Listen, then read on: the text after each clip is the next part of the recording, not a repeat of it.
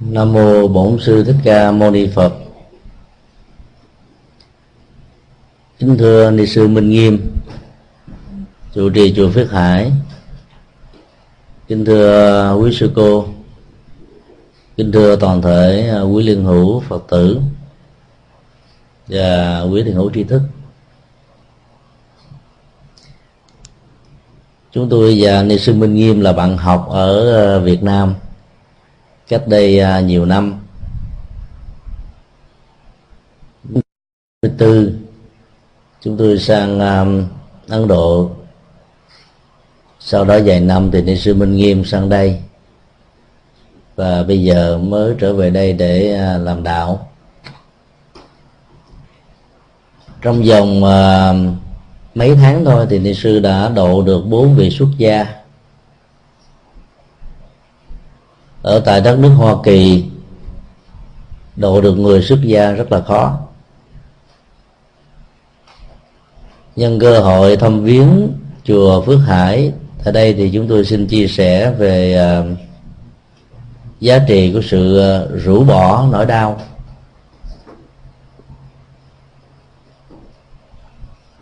Rũ bỏ là một động tác mà tính cách làm lắc đẩy tay rất là mạnh. Sàng lọc những thứ nào mình không cần thiết đó đẩy nó ra bên ngoài cho rơi rụng đi.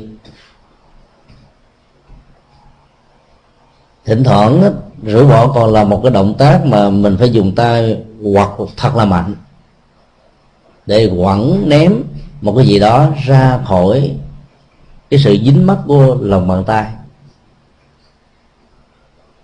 tất cả những à, nỗi đau, sự phiền muộn, những điều không như ý đó, nó bám vào ở trong à, dòng cảm xúc, trong đời sống, trong sinh hoạt của con người. Như là những à, quán tính của phong tục tập quán, như là thói quen của bản thân. Do đó nếu như mình chỉ bỏ một cách thông thường thì nó không hết mà phải rủ, lắc tới lắc lui quẩy tới quẩy lui như thế này, đôi lúc rớt ra rồi mình tiếp mình lụm lại nữa.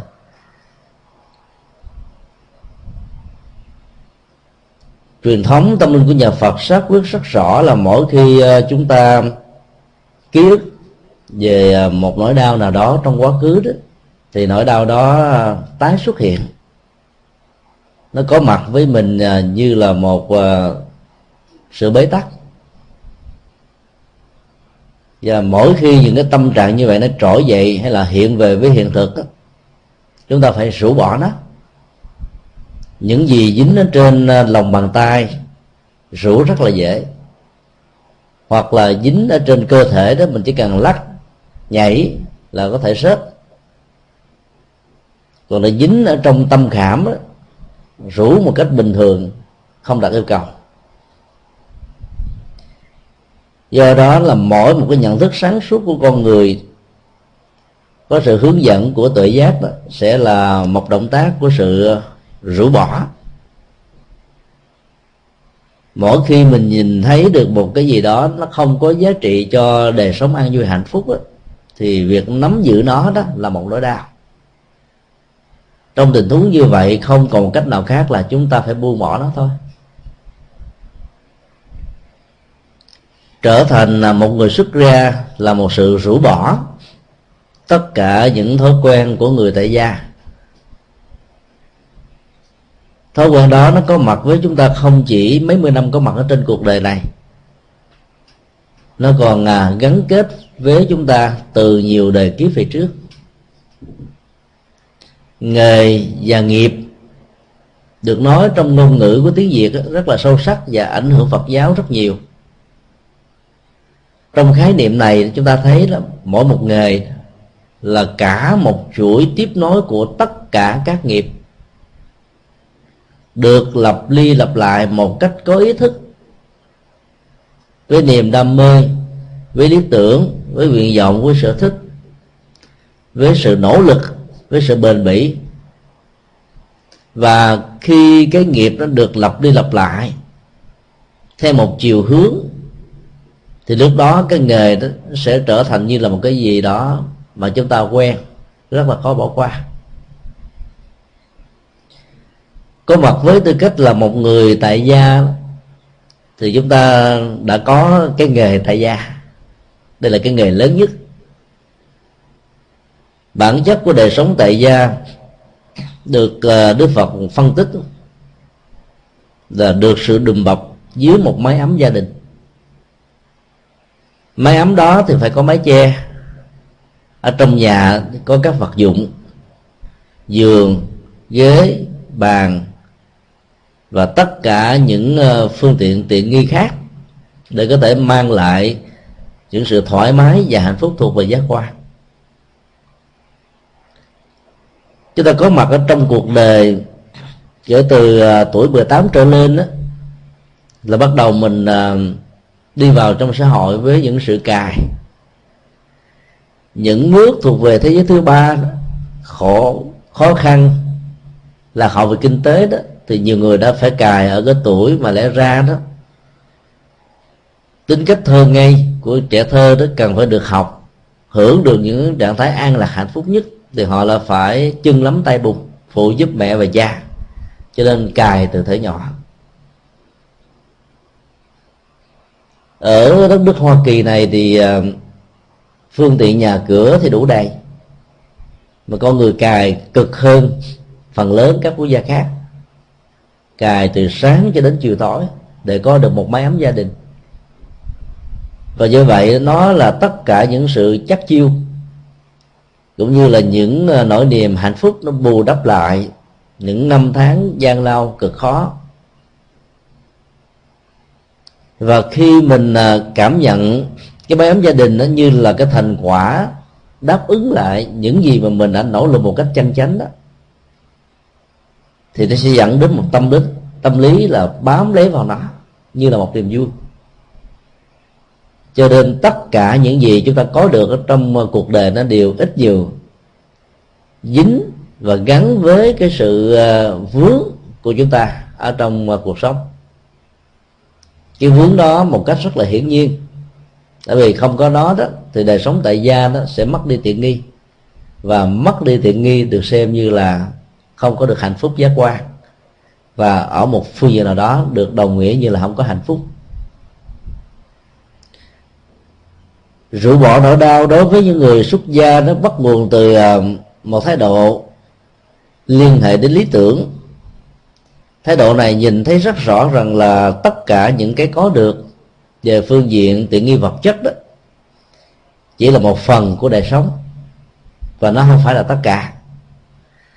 Khi nhìn thấy được rằng là gia tài sự nghiệp, tiền bạc, tiện nghi đủ đầy, chỉ là một phương tiện mà nếu sử dụng chúng đó, một cách đúng phương pháp thì hạnh phúc sẽ có mặt, còn sử dụng sai phương pháp sẽ sẽ dẫn đến nhiều nỗi khổ đau cho nên con người bắt đầu chọn lấy cho mình một lý tưởng, và lý tưởng đó là rũ bỏ nỗi đau tại gia.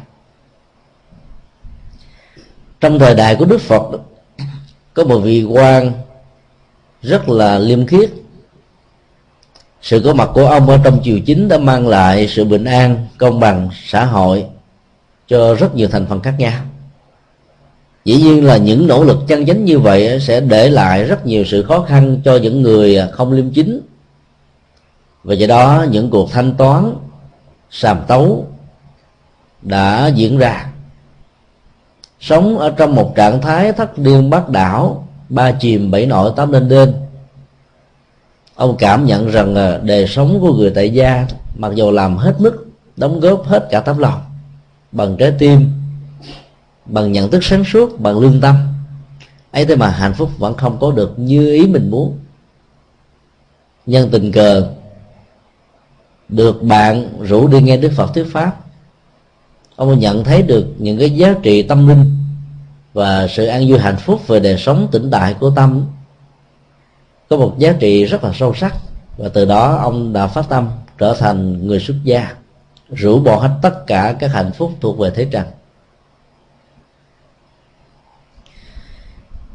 Nếu như khi còn làm một vị quan trong triều đình, ông năng động và có mặt khắp mọi nơi mọi chốn như là bao công, thì khi trở thành một người xuất gia đó, ông trở thành một con người rất là lặng lẽ.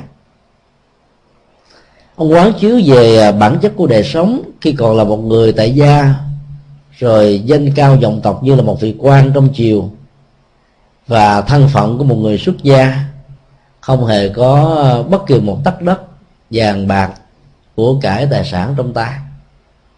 Sống chỉ có ba chiếc y mỗi buổi sáng hành khắp đi vào các làng sớm gieo duyên cho quần chúng phật tử trồng các ruộng phước, trở về thực tập, rồi chia sẻ các giá trị thực tập của mình cho tha nhân.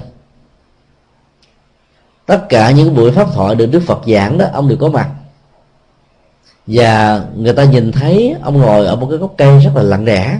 Lúc nào miệng cũng nở những nụ cười mỉm chi. Các vị xuất gia trẻ nhìn thấy cái cảnh trạng như vậy đó, thắc mắc gì lắm. Có người đã nghĩ ờ, bằng những thái độ rất là cắt cớ. Không biết ông thầy này ông có bị man man hay không? Tại sao ông cứ ngồi lặng lẽ dưới gốc cây cười thầm một mình? Một lần nọ, sau khi ờ, pháp thoại đã được kết thúc, thì các vị xuất gia trẻ này đến gặp đức phật và hỏi rằng là có một vị tỳ kheo lớn tuổi, lặng lẽ ngồi dưới cây. Chú con nhìn thấy ông mỗi khi nghe đức phật giảng, ông cười. Chứ con không biết nó có dụng ý gì, xin ngài hãy giải thích cho chúng con được. Tận tường lúc đó đức phật mới kể lại cái hoàn cảnh ở trong ờ, chiều chính, những đóng góp của ông. Thái độ cương trực, bản lĩnh, vô ý. Nhưng bên cạnh những giá trị đóng góp đó đó, biết bao nhiêu là sự rắc rối phiền muộn đã đến với ông ở trong cuộc đời. Rồi khi trở thành một người không có tất đất trong tay, thực tập, thì giá trị an lạc hạnh phúc nó có được gấp là trăm lần so với cái thời gian mà ông có mặt với tư cách là một vị quan trong chiều cái sự so sánh uh, thầm lặng ở trong tâm của ông làm cho ông phải mỉm cười.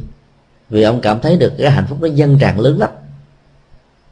Và đó là lý do tại sao ông trở thành người xuất gia.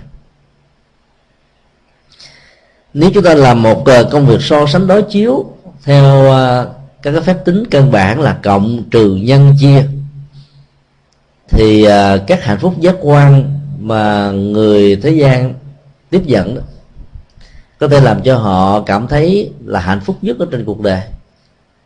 Và thiếu vắng những thứ này được xem như là mất hạnh phúc. Nhưng bản chất của những hạnh phúc đó đó nó mang tính điều kiện. Khi nó hội đủ các điều kiện đó, thì làm cho mình hân hoan vui vẻ. Còn nếu nó bị trao đảo do những biến cố trong xã hội ảnh hưởng của nhiều khuynh hướng cũng như là nền kinh tế khác nhau đó thì bản chất của hạnh phúc này nó mất bên và do đó hạnh phúc đó không phải là hạnh phúc tuyệt đối. Trở thành một người xuất gia là đồng nghĩa với sự rũ bỏ các thói quen của người tại gia. Và ông này rất may mắn bởi vì uh, tất cả những thăng trầm vinh nhục ở trong cuộc đời đó đã làm cho ông thấm thía cái tính cách nhân tình thế thái và khi con người trải qua hết tất cả những kinh nghiệm như thế đó thì người ta rũ bỏ rất là nhanh. Cái thói quen của con người cái gì chưa biết đó, thì muốn lao vào tìm kiếm trải nghiệm. Rồi trải nghiệm rồi đó mới thấy rằng là cái đó đó nó không phải là cái mà mình cần thật sự. Bản chất hạnh phúc là điều mà ông muốn hướng về. Những giá trị hạnh phúc mà ông mang lại cho thấy rằng nó, nó cũng có rất nhiều giá trị cho xã hội chẳng hạn như là mang lại sự công bằng cho tha nhân mang lại những đóng góp cho triều chính mang lại sự bình an cho những người à, bá tánh. Không có những sự hỗ trợ mà sống trong một chế độ hà khắc những vị quan tước do tham nhũng do quan liêu do bất quạt để lại biết bao nhiêu là nỗi hồng quan cho tha nhân và cộng đồng. Đóng góp về phương diện như vậy đó dĩ nhiên mang lại rất nhiều giá trị nhưng kể từ khi trở thành một người xuất gia đó, thì ông mới thấy rằng là cái sự rũ bỏ của ông đó là một nhu cầu. Và cảm nhận được giá trị của sự rũ bỏ đó, cho nên ông cảm thấy là cái giá trị đó nó sâu lắng, nhẹ nhàng, thư thái, rất là nhiều. Và đây chính là lý do mà ông đã cười mỉm chi trong ờ, những thời pháp. Chứ không phải là người bị tâm thần manh ma. Một mình cười, một mình tâm sự, một mình đọc thoại bản chất của sự tự sự trước nhất nó được diễn ra như là một uh, bản kịch. Mà trong đó đó mình là người viết kịch bản mình cũng là người đạo diễn mình là diễn viên mình đối thoại một mình thôi giải quyết vấn đề một mình tạo ra kịch tính một mình rồi giải quyết hết tất cả những kịch tính đó theo cái cách suy luận của riêng mình và trong những lúc mà chúng ta đọc thoại như thế đó thỉnh thoảng chúng ta cười một mình nói một mình buồn một mình. Tất cả những dòng cảm xúc thăng trầm lên và xuống như thế đó được đạo Phật sánh ví như là bản chất của sự không đạt được hạnh phúc. Hạnh phúc trước nhất theo Phật giáo là một nghệ thuật thăng bằng cảm xúc. Làm chủ được dòng cảm xúc là chúng ta làm chủ được vận mệnh của mình. Dòng cảm xúc đó, thường có khuynh hướng trải theo và bị lệ thuộc vào môi trường và hoàn cảnh. Ngày hôm nay ở tại thành phố này thì khí trời rất là oi bức trên 100 độ F. Có mặt ở trong uh, chùa hay là trong một ngôi nhà với sự hỗ trợ của phương tiện điều hòa không khí chúng ta cảm thấy đỡ hơn. Nhưng nếu có mặt ở bên ngoài sân thì sự nóng bức này làm cho mình rất là ngột ngạt và khó chịu. Như vậy là từ một cái môi trường hoàn cảnh nóng bức ở bên ngoài, nếu chúng ta vào bên trong để ẩn náu đó, thì trạng thái thoải mái sẽ được diễn ra. Và cái đó đó có thể được hiểu nôm na như là hạnh phúc giác quan. Giác quan ở đây liên hệ đến thân thể của mình với những sự xúc chạm toàn thân với bầu không khí và nó đưa lên não cho chúng ta về một cái cảm giác rằng là chúng ta cảm thấy thoải mái hân hoan và do đó đó, tính điều kiện ở đây là phải có một cái máy AC mà như ngày hôm nay chúng ta thấy tại chùa, mặc dù có mở máy AC nhưng mà có lẽ là chức năng của cái máy này nó hơi bị trục trặc. Cái độ mát đó nó vẫn không đầy đủ, cho nên cái tính điều kiện để mang lại sự thoải mái nó nó vẫn chưa đáp ứng được cái sự thoải mái một cách lâu dài cũng tương tự như thế đó khi mình nhìn thấy được rằng là tất cả những cái tiện nghi trong đời sống xã hội đó, là một phương tiện một công cụ để mang lại chúng ta hạnh phúc thì ngay lúc đó đó nó tạo theo rất nhiều sự ràng buộc những trói buộc.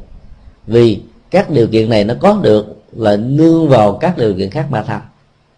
Rũ bỏ các điều kiện đó đó thì ờ, cái kết quả của sự tiện nghi cũng như là mang lại hạnh phúc nó không còn nữa do vậy mà những người xuất gia theo tinh thần Phật dạy đó, trước nhất phải là cái người cảm nhận được các giá trị chân lý về đời sống tâm linh nó vượt lên trên tất cả những giới hạn thường tình của một đời sống tại gia.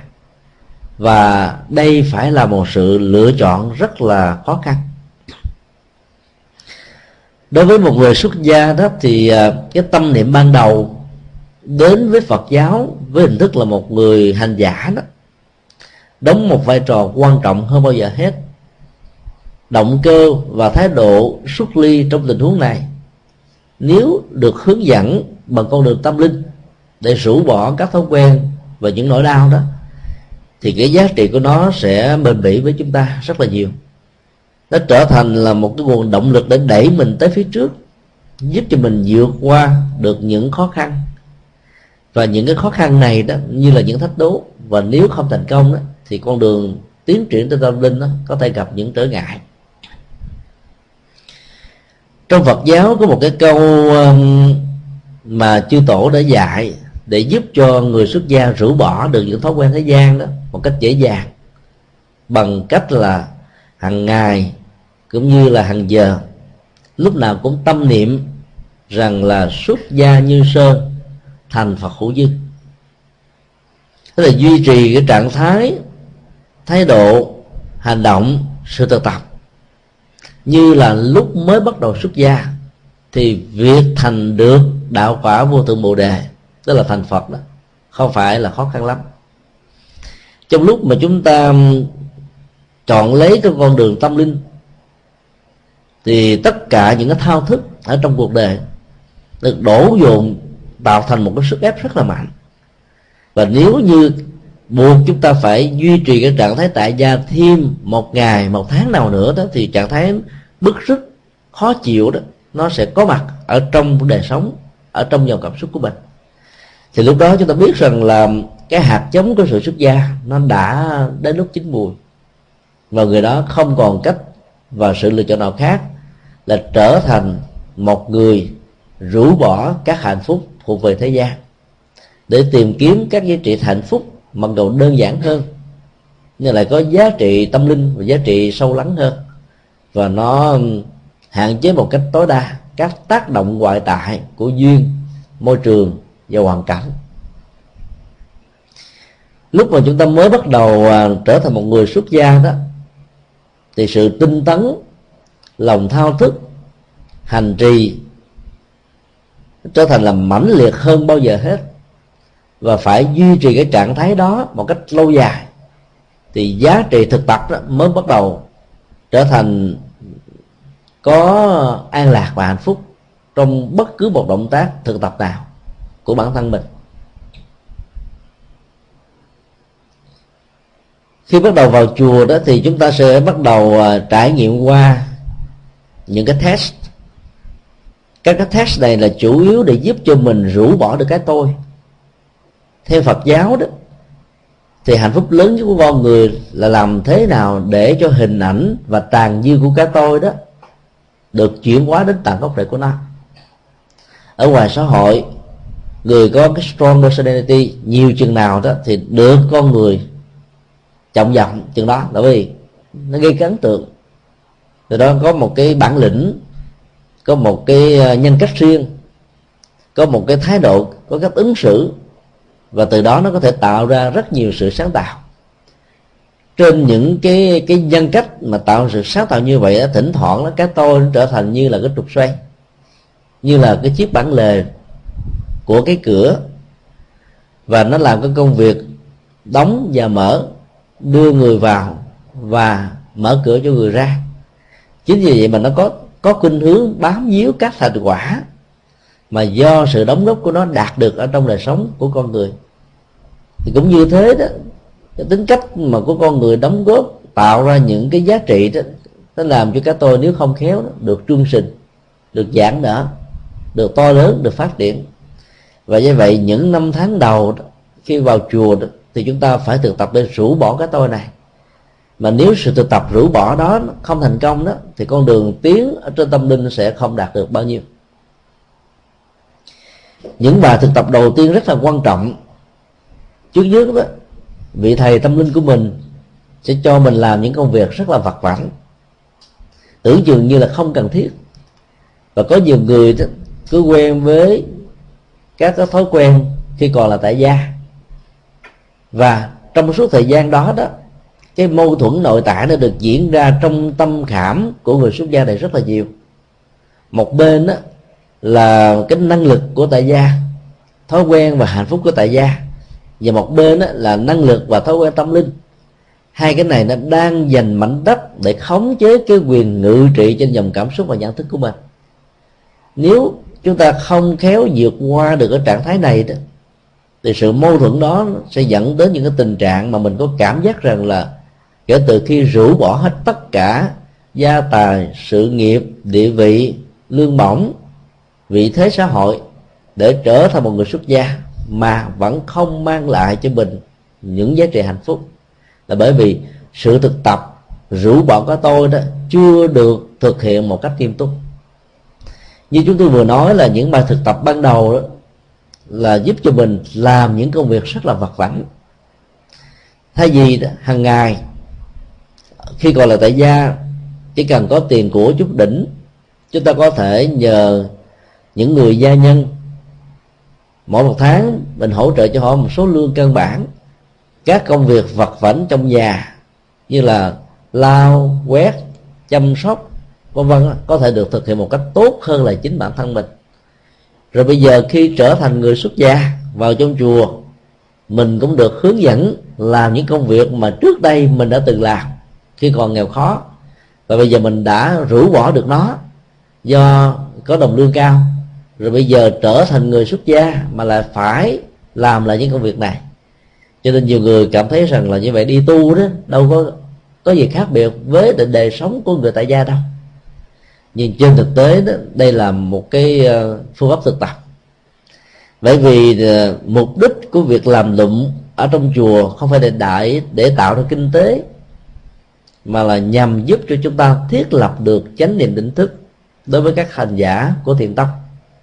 Còn đối với các hành giả của tịnh độ tông đó, thì mỗi một cái hành động làm phải gắn liền với trạng thái nhất tâm bất loạn do duy trì danh hiệu của Đức Phật A Di Đà một cách đúng nghệ thuật về phương pháp. Thì như vậy là trong đi, đứng, nằm, ngồi, nói đính co, duỗi, ngủ và thức đêm cũng như là ngày. Sự thực tập của người mới bắt đầu xuất gia cần phải gắn liền với sự hành trì này. Và do đó, dần già các thói quen, tàn dư có thói quen tại gia đó sẽ được chuyển hóa thông qua một nghệ thuật thay thế. Khi chúng ta bắt đầu dùng một cái gì đó đó, chúng ta đã tạo ra một cái um, cái khúc quanh. Và khúc quanh đó nó tạo ra một cái cưỡng lực rất là mạnh cưỡng lực đó nó, ngày và đêm nó thôi thúc mình. Cứ liên tưởng, nghĩ nhớ đến những chuyện khi còn là tại gia. Và có mặt ở trong cuộc đời 50 năm thì thói quen tại gia nó được trưởng thành 50 năm. Cộng với cái chiều dài không có điểm khởi thị của quá khứ. Chính vì vậy mà có mặt ở tại gia nhiều chừng nào thì khi đi xuất gia muộn đó, thì việc thực tập và rũ bỏ cái tôi đó, nó tương đối là khó hơn là những người đi xuất gia từ tuổi trẻ. Chính vì vậy, trong lúc thực tập đó, mỗi lần mà có những sự bức xúc hay là những trạng thái căng thẳng do cái mâu thuẫn nội tại diễn ra đó, thì đừng bao giờ đè nén nó, mà phải trình và giải bài cho vị thầy hướng dẫn thông minh của mình. Với kinh nghiệm thực tập, thì vị thầy sẽ giúp cho chúng ta vượt qua nó bằng một trạng thái rất là nhẹ nhàng và thoải mái rửa bỏ như chúng tôi nói. Nó là một động tác đôi lúc mình phải quắt cái tay, lắc cái tay rất là nhiều lần để cho những cái gì mà không cần được giữ lại ở trong lòng bàn tay được quẳng đi. Thì cái việc rũ bỏ các thói quen nó cũng như vậy. Nỗ lực lần một có thể không thành công. Chúng ta phải nỗ lực lần thứ hai, lần thứ ba, lần thứ tư, miễn là cho đến lúc nào kết quả đạt được. Và trong những nỗ lực và tiến trình của sự rũ bỏ như thế đó chúng ta không được quyền ỷ lại cũng như là không được quyền chán nản và thất vọng. Vì các thói quen đó nó đã có tuổi thọ lâu với chúng ta. Trong đó con đường tâm linh đó, thì mới bắt đầu được chống nợ. Thì trong sự bỏ và nắm đó thì cái nắm nó vẫn có một cái thói quen và sức mạnh nhiều hơn là sự rũ bỏ. Vì nắm đó nó có những lý do về gia đình về xã hội về cá nhân và tổng hợp hết tất cả những cái này. Trong cái đó sự rũ bỏ phần lớn nó nó nó thường phát xuất từ động cơ và thái độ tâm lý. Vì mình thấy rằng là giữ những thứ này đó, nó không cần thiết. Và đôi lúc nó không có giá trị tâm linh cao. Cho nên mình đã không tiếc nuối nó để mà rũ bỏ nó một cách an toàn. Do vậy là trong tiến trình của sự rũ bỏ, đừng bao giờ tạo ra các cưỡng lực và sự ép chế. Bản chất của sự ép chế và cưỡng lực đó, nó được hoạt động như là một sự thay hình đổi dạng của lòng sân. Đè nén một cái gì đó một cách lâu dài đó, thì sự rũ bỏ đó đó, nó trở thành như là thuốc giảm đau. Uống vào, cái sự rũ bỏ, thì các cơn đau nhất và những cái thói quen về thế gian đó có thể được vượt qua một cách dễ dàng. Nhưng về lâu, về dài đó, nó có thể gốc rễ của nó còn nguyên. Và đến một lúc nào đó, sự chán nản, thất vọng, trỗi dậy hoặc là những cám dỗ có thể xuất hiện một cách tình cờ hay là cố ý, thì sự rũ bỏ kia đó, nó trở thành gặp rất nhiều chú duyên.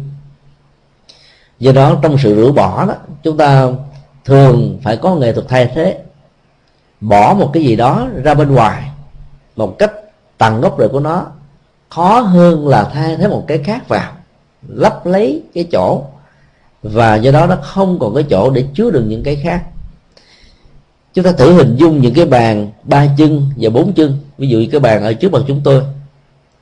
Nếu quý vị để cho chiều cao của các cái chân này nó, nó khác nhau thì lúc đó độ khập khểnh lên và xuống như thế này chắc chắn phải có.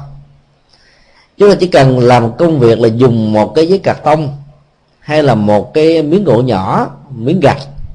Nói chung là cái gì mà độ dày của nó đó nó có thể bằng với cái độ học hẳn của cái chân hay là hai trong bốn cái chân. Và khi chúng ta chim vào như thế đó, thì cái độ trong trên của các bạn không còn nữa. Do đó, thay vì dùng cái tay của mình tạo ra một cái lực gì bám vào cái thành bàn, giữ thật là lâu, thì cái ghế, cái bàn đó đó cũng có thể không bị chông chặt do sự cưỡng và nỗ lực một cách căng thẳng của chúng ta. Kết quả là có, nhưng cái sự mỏi mệt và đau nhức bàn tay cũng theo đó mà phát sanh. Trong cái đó, rũ bỏ những giá trị phàm tục đối với người xuất gia không phải là động tác như thế, mà làm thế nào để chiêm một cái có giá trị về tâm linh, có giá trị về đạo đức vào ngay trong cái tâm khảm của con người để cho tâm khảm đó không còn chỗ để chứa đựng những cái thuộc về thế gian. Và nghệ thuật duy trì được cái tâm ban đầu trong lúc xuất gia như thế này sẽ giúp cho hành giả tiến rất nhanh và rất là xa. Chúng ta thấy là những người xuất gia từ thể nhỏ đó có một giá trị lớn, nằm ở chỗ là các hạt giống của thế gian rất là ít. Cho nên sự rũ bỏ của đó có thể rất là nhanh chóng. Nhưng vì đi vào chùa từ cái tuổi nhỏ, cho nên là những kinh nghiệm về thế gian tất cả những cái điều thấy, nghe người biết, gắn liền với thế gian không có. Do đó đó, về sau này, nếu không khéo, dễ dàng bị cám dỗ, hoặc là bị rơi vào các cái cạm bẫy, hoặc là khi giảng kinh thuyết pháp ứng dụng vào trong đời sống thực tế đó, có thể không triển khai được, hoặc là không thích triển khai những gì mà nó liên hệ đến ngóc cách của cuộc đời. Và do đó cũng có những giới hạn nhất định của nó xuất gia ở trong cái tuổi thanh xuân trở lên, thì mặc dầu thói quen của tại gia bắt đầu đã có, nhưng mà lúc đó đó, cái sự xuất gia nó trở thành như là một lý tưởng vì nó thông qua một sự lựa chọn. Chúng ta đã đầy đủ được kiến thức, đầy đủ được quyết đoán, có thể có gia tài, sự nghiệp và mọi thành công trong cuộc đời ấy thế mà chúng ta lại không màng đến, vì thấy giá trị của nó rất là tạm bợ và cái nhu cầu tâm linh của mình nó, nó được nảy nở ở mức độ cao hơn. Cho nên các hạnh phúc thuộc về thế trần đã không còn đủ sức áp phê để làm cho mình cảm thấy được hạnh phúc. Chính vì thế mà sự lựa chọn về khuynh hướng tâm linh để trở thành một người xuất gia đã được diễn ra. Mặc dầu đó khi mà quyết định chọn lựa con đường tâm linh như vậy đó thỉnh thoảng một số người xuất gia đã gặp rất nhiều các nghịch cảnh. Nghịch cảnh lớn nhất không ai khác hơn là chính người thân và người thương của mình. Chúng tôi đã từng xuất gia cho được 19 vị và cũng đã cảm nhận được những khó khăn mà những người đệ tử của mình đã phải trải qua. Chư tôn đức tăng và ni, trong lịch sử phát triển của phật giáo trải qua các quốc gia và các triều đại, đã xuất gia cho hàng ngàn hàng ngàn, hàng triệu triệu những con người có những nhu cầu tâm linh cao và trong số đó đó có thể nói là từ 60 cho đến 80 phần trăm các tình huống xuất gia trải qua rất nhiều các nghịch cảnh do chính người thân ruột thịt của mình. Lần um, 2004 2005 và kỳ này là 2007 ba lần có mặt tại Hoa Kỳ chúng tôi đã có cơ hội tiếp xúc được khoảng ba mươi mấy người có thái độ và tâm lý muốn xuất gia để hành đạo ba năm trước gặp họ cái thao thức cũng rất là lớn. Đến năm 2005 gặp lại, thao thức đó vẫn còn. 2007 thao thức đó vẫn không hề lai chuyển. Ấy thế mà họ vẫn còn nguyên cái tư thế và hình thù của một người tại gia. Tìm ra thì mới biết được rằng là trong những hoàn cảnh như vậy đó, người thân vì thương và do vì thương thiếu phương pháp cho nên cảm thấy rằng chuyện đi tu của họ là không cần thiết, cho nên đã nỗ lực để ngăn cản cho họ không nên trở thành một người xuất gia. Các ngăn cản đó đó, nó thường có nghệ thuật và nó có bài bản, nó có logic, có lý luận, có sự kiện, có dẫn chứng, có minh họa. Chẳng hạn như là khi những vị đó chứng kiến một vài vị tu không thành công, kể lại rằng là khi vào chùa rồi cái vị sư cô đó hay là vị thầy đó không có chỗ ở, vào chùa hội gặp muôn vài những khó khăn. Rồi cuối cùng tu được vài ba năm cũng trở thành người tại gia trở lại. Và do đó công ăn việc làm mất đi hết tất cả. Thì giá trị của sự rũ bỏ như thế đó, liệu nó có thật sự có ý nghĩa hay không? Hoặc là dẫn chứng những sự kiện mà bản chất của một số vị đi tu, theo tính cách tâm lý là ẩn dương nương phật vì nhìn thấy ở cõi đời ô trượt này rất nhiều những khó khăn. Cho nên khi đi xuất gia đó thì sự thuận lợi nó có. Và do đó người đó cũng không khá hơn gì so với sự thực tập của một người tại gia. Chính như vậy mà những cái hình ảnh đó, đó đã làm cho người thân của những người đã xuất gia đang xuất gia hoặc là muốn xuất gia đó có một cái cảm giác ê chề chán nản. Và từ đó đó họ đã cố gắng thuyết phục để cho người thân của mình không nên quyết định trở thành một người tu. Những người tu thất bại ở trong chùa là chuyện không thể tránh. Bởi vì cái thói quen của tại gia như chúng tôi nói, có mặt ở trong cuộc đời này bao nhiêu năm đó, thì nó cũng lớn với mình bấy nhiêu năm. Có người có lý tưởng, nhưng mà vì thiếu sự thực tập hoặc là có thực tập mà thiếu phương pháp thực tập hay là có phương pháp thực tập mà lại không có thầy giỏi bạn làm để hướng dẫn, để nâng đỡ, để dìu dắt? Thì sau một thời gian thực tập đó cảm thấy rằng là mình không có tiến bộ nhiều. Cho nên quyết định trở lại đời sống của người tại gia. Và những chuyện như thế đó thì ở hải ngoại rất là nhiều. Vì sau cái xuất gia tại hải ngoại đó, các hành giả xuất gia gặp khó khăn hơn là xuất gia tại Việt Nam, với một lý do căn bản là ở tại đây đó, các trường lớp Phật học không được đầy đủ. Học phần lớn chỉ học với một vị thầy của mình. Bây giờ thì có phương tiện của internet, có hàng trăm ngàn các quyển sách, có vài chục ngàn các bài nghiên cứu về Phật học, được viết bằng nhiều ngôn ngữ, nhiều thể loại khác nhau. Do đó, nếu chúng ta có chí nguyện, có tấm lòng, thì dầu không được học trực tiếp như là các tăng và ni những người mới bắt đầu phát tâm đầu Phật ở Việt Nam thì chúng ta vẫn có thể hiểu được Phật pháp ở một mức độ căn bản có thể có. Nhưng phần lớn đó, thì người xuất gia tại Hoa Kỳ và các nước phương Tây nói chung đó là từ cái tuổi trung niên trở lên sau khi trải qua biết bao nhiêu là thăng trầm vinh nhục rồi từ đó họ rũ bỏ. Cho nên khi rũ bỏ thì họ lại rơi vào một cái thái độ hơi sai lầm một chút xíu là cũng rũ bỏ luôn kinh điển không muốn học gì hết. Cho nên cái nền tảng Phật pháp đó, đôi lúc nếu không được vững vàng thì cái con đường tâm linh của mình sẽ không được tiến xa. Chính vì thế sau khi xuất gia rồi đó giàu gặp khó khăn chúng ta vẫn cố gắng làm thế nào để duy trì việc nghiên cứu để thâm nhập được kinh tạng. Thực tập các khóa lễ ở trong các chùa dầu là ở tại nước Việt Nam hay là tại hải ngoại đó cũng chỉ làm quen được một số ít những bài kinh được Đức Phật nói mà thôi.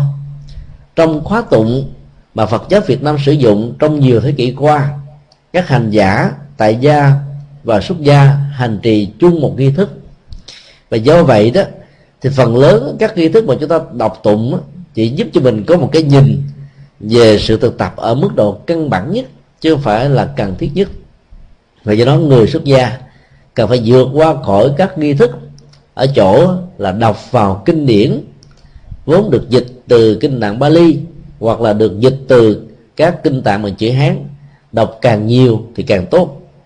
Cũng như các bác sĩ, trước khi ra làm việc, cần phải trải qua năm 10 năm nghiên cứu về các bệnh trạng.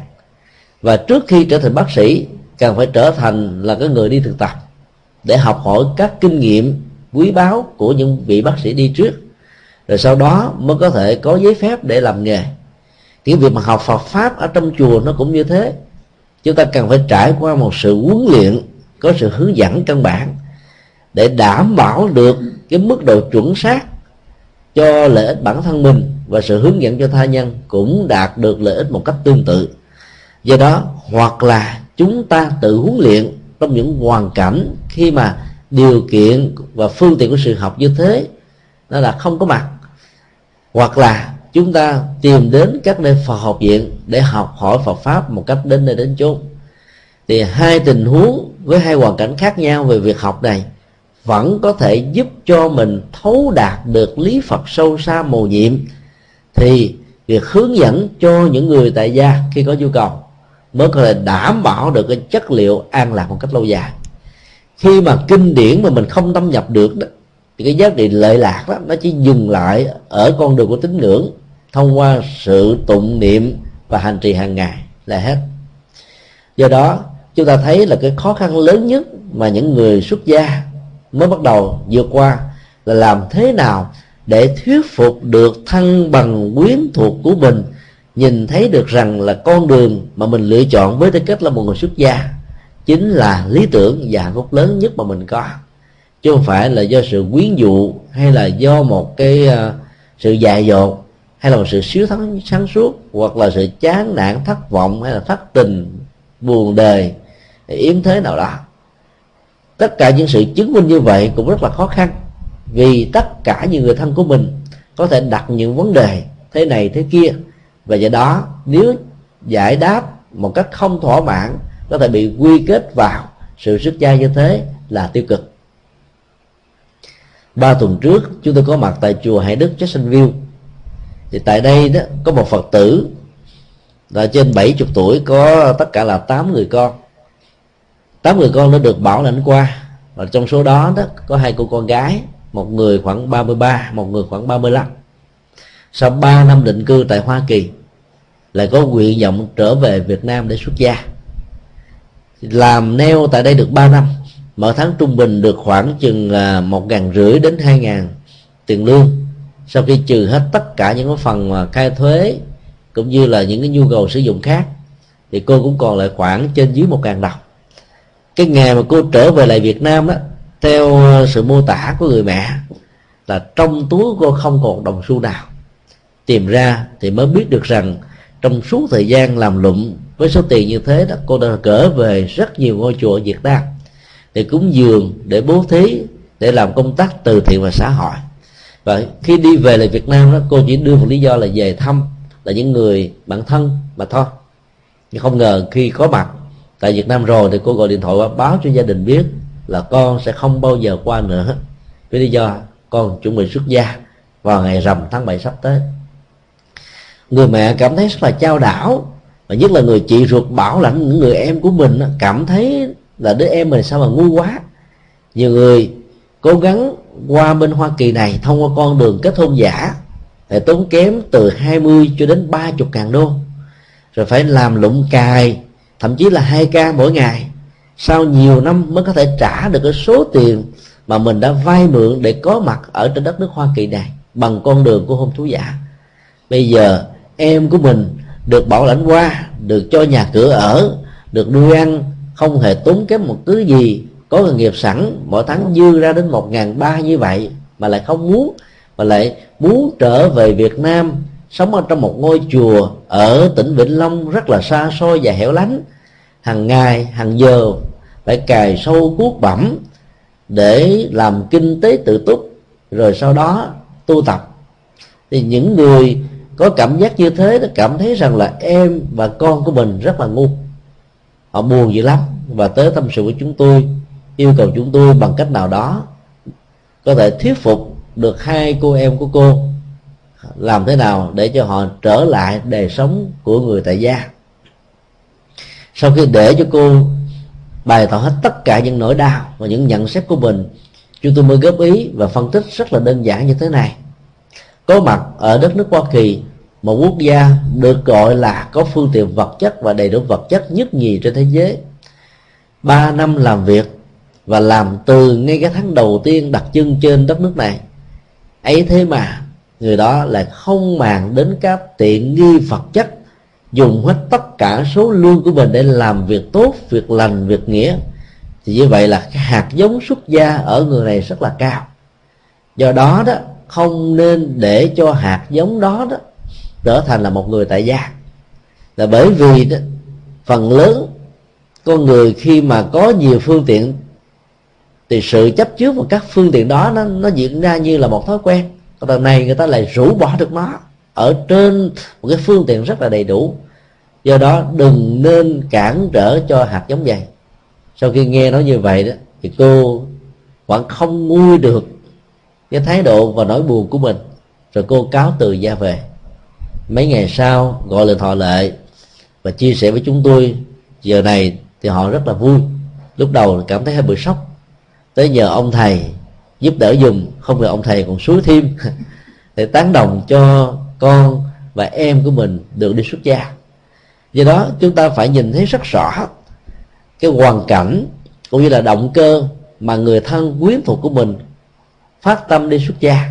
Nếu chúng ta thấy đó là động cơ tốt, đó là sự quyết định sáng suốt, thì chẳng những chúng ta không nên cản trở, mà ngược lại cần phải tạo rất nhiều điều kiện thích hợp để giúp cho người đó đạt được sở nguyện của mình. Những hạt giống như vậy là những hạt giống xuất gia lớn. Và sau khi đi tu, nếu có được sự hướng dẫn tâm linh một cách có phương pháp của những vị thầy tâm linh thì hạt giống tâm linh này đó sẽ có thể đóng góp rất nhiều cho cuộc đời. Do đó, cái sơ tâm ban đầu rất là quan trọng. Sơ tâm mạnh thì kết quả nhanh. Sơ tâm yếu đó thì tu một cách lề mề, dễ đãi. Và kết quả chẳng đến là bao.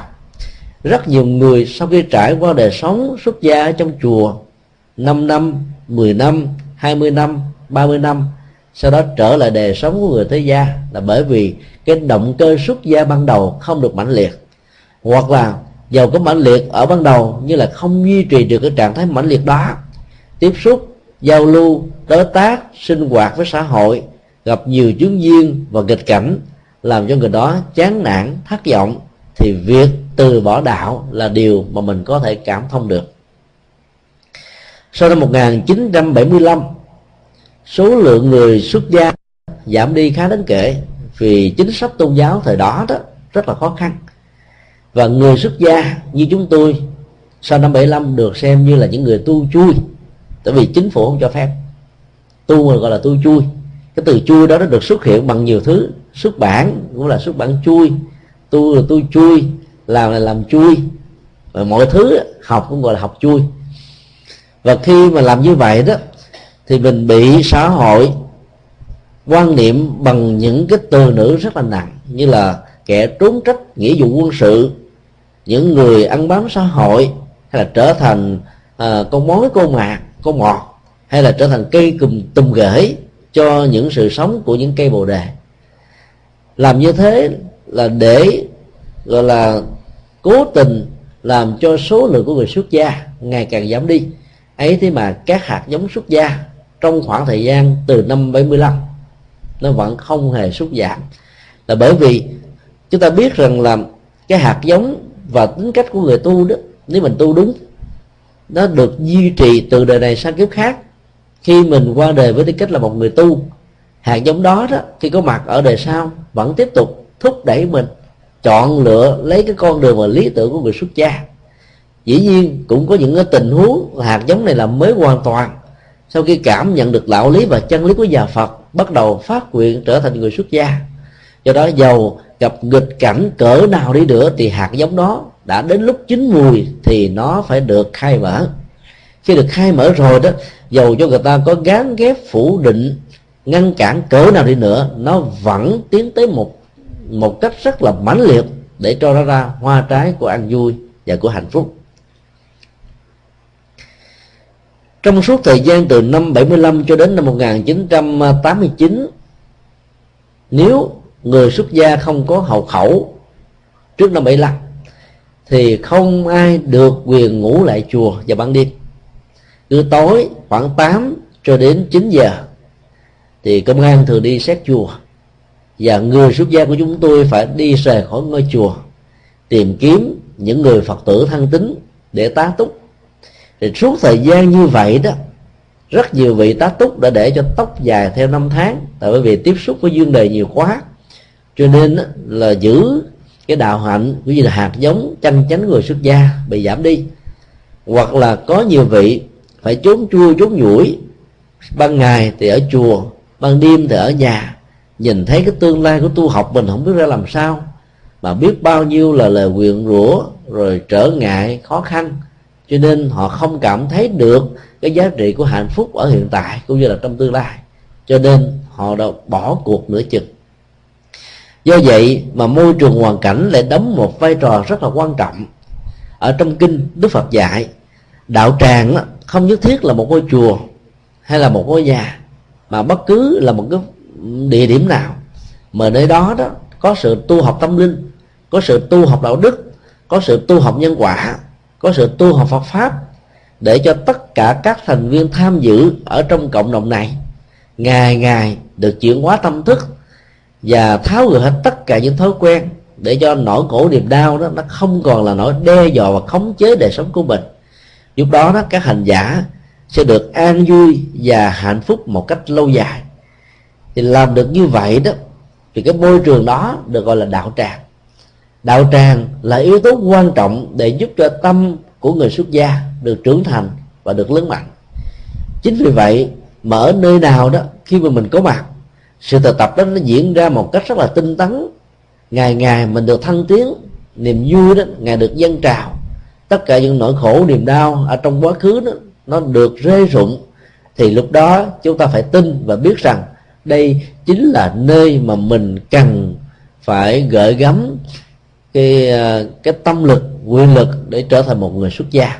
Cũng giống như tình huống vị tỳ kheo già sau khi trải qua nhiều năm tháng với duyên với tư cách là một vị vua quan rồi chán nản cái đời sống đó, trở thành một người xuất gia, rầy đây may đó, giảng kinh thuyết pháp, thực tập chuyển hóa, giúp tha nhân cộng đồng, cũng đạt được những giá trị tương tự. Cho nên, ông đã cười mỉm chi.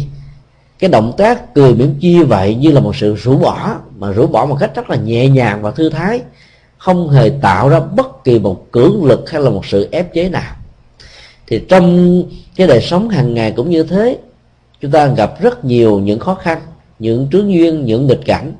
Và nếu như mình mình dùng lòng sân để mà vượt qua đó, chúng ta vẫn thành công. Chẳng hạn như trần quốc toản bóp lấy trái cam và làm cho nó trở thành chảy nước ở trong lòng bàn tay, giống như là một cái máy xoáy ờ, trái cây trong thời hiện tại này. Hoặc là diệt dương câu tiễn đã phải ngậm đắng nuốt cay trước khi ra khỏi cái nhà, liếm vào cái mặt thật là đắng. Tối về nhà, khi ngủ đó, thì nằm ở trên một cái giường mà sự chồng chành đau nhất làm cho ông không được quyền quên cái đất nước của mình đã trở thành là mất tự chủ, trở thành là thuộc địa của một nước khác lân bạc. Rồi trong lúc ăn và uống, ông yêu cầu vợ của ông không bao giờ được nấu cơm chín. Phải phải nấu cơm sực sực ăn vào, đôi lúc đau bao tử, sình lên, sình xuống, nhai đó thì hơi lâu, nuốt vào thì không ngon. Để cho ông không được quyền hưởng thụ hạnh phúc của riêng mình, để nhớ đến cái quê hương và tổ quốc, để chờ một cái ngày khởi nghĩa, giành lại độc lập và chủ quyền.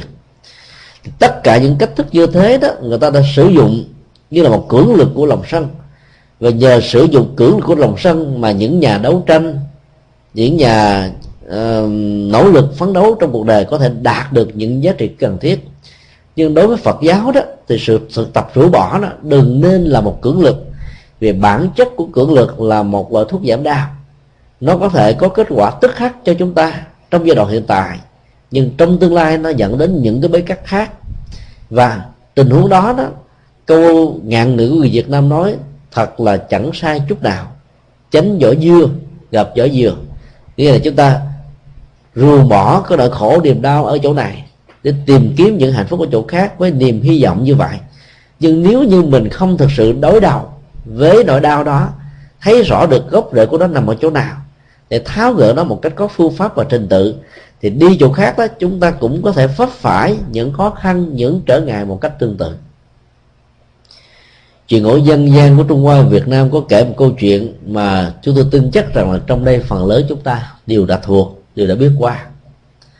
Một đôi chim được xem như là đôi bạn chân tình con chim cú và con chim khách. Chim khách đó, có giọng nói có tiếng thoát rất là lạnh loi và mỗi khi đó, nó có bằng chỗ nào người ta có cảm giác rằng nó là dấu hiệu nó là niềm vui nó báo trước một cái gì đó có giá trị cho làng cho xóm cho người nghe được nó. Chính vì vậy mà người ta đã rất là hăng quan về sự có mặt của nó trong cuộc đời. Trong khi đó, cái phân biệt đối xử của con người thông qua mê tín và phong tục tập quán sai lầm cho thấy rằng là nơi nào có con chim cú kêu thì nơi đó có báo hiệu của cái chết của bệnh tật, của tai ương, của tật ách, của những điều bất hạnh, của những nghịch cảnh, của những khó khăn ở trong cuộc đời. Do đó nơi nào nó có mặt đó người ta dùng dần ná, dùng súng bắn, dùng cung, dùng ném đá để xua đuổi nó đi. Vì người ta không muốn tiếp nhận những nỗi khổ, phiền não về gia đình và người thân của mình. Trong khi đó, nhà Phật dạy rất rõ là bản chất của nhân quả đó tự nó định đoạt lấy tất cả mọi thứ, hạnh phúc hay khổ đau. Chúng ta là kiến trúc sư của hạnh phúc, thì chúng ta cũng chính là kiến trúc sư của khổ đau khổ đau hay hạnh phúc đều do tự chính mình. Không ai có thể tạo dựng cho chúng ta. Giàu cho cha mẹ, người thân, quyến thuộc, thương tưởng, chăm sóc mình cỡ nào đi nữa, cũng chỉ hỗ trợ một phần khá đáng kể cho tiến trình đạt được hạnh phúc của bản thân. Còn muốn đạt được thật sự thì không ai hết là chính bản thân ta phải làm công việc đó. Thì hôm nọ, chị Kim Cú đến tâm sự giải bài với chị Kim Khách chị à đôi bạn chân tình của chúng ta vẫn không hề thay đổi dầu cho trời chu đất lục hay là um, thương hải tăng điền. Tôi hy vọng là tình thân của chúng ta vẫn tốt đẹp như là ngày hôm nào. Chim sáo nghe nói như thế rất là cảm động và nói tôi cũng tin như thế. Chúng ta sống hạnh phúc như là những người láng giềng của nhau. Chị dung cứu mới nói là trên mảnh đất bao la này, dưới bầu trời thênh thang này, không chỗ nào để cho tôi có đất để cắm dùi. Do đó dầu tình thân và sự cảm thông của chúng ta như là đôi bạn chân tình về tri kỷ, tôi cũng không còn cách nào khác là đành phải chia tay với chị. Tôi phải đi một nơi thật xa, một cái nơi mà tôi để quên hết tất cả mọi người ở trong cuộc đời này. Và chỉ khi nào làm được việc đó, thì hạnh phúc của tôi mới thật sự có chị em sáu nghe rất là ngạc nhiên. Khi nãy, tôi và chị mới vừa tâm đắc và tri kỷ với nhau. Thề non hẹn biển không bao giờ để cho cái tình thân này được tách ly, mà bây giờ chị lại muốn chia tay với tôi. Lý do tại sao? Xin chị hãy giải bài. Cứu đã trả lời rằng là bất cứ nơi nào tôi có mặt, làng xóm và người dân đều cho rằng là điểm xấu. Cho nên nếu họ không đuổi tôi thì họ cũng giết tôi chết và do đó thà tôi đi trước để các cái sự giết sự đuổi sự uh, bất hạnh đó nó không có mặt ở trong cuộc đời. Suy nghĩ trong vòng tích tắc chim sáo đã đề nghị chim khách đã đề nghị thay vì chị đi đến nơi khác thì tôi khuyên chị là hãy thay đổi cái tiếng hót của mình. Bởi vì người ta ghét chị là do vì cái tiếng hót của chị làm cho họ có cái ấn tượng rằng mang lại sự bất hạnh đến. Bây giờ nếu chị thay đổi được tiếng hót, thì không cần thiết phải rời khỏi cái nơi này.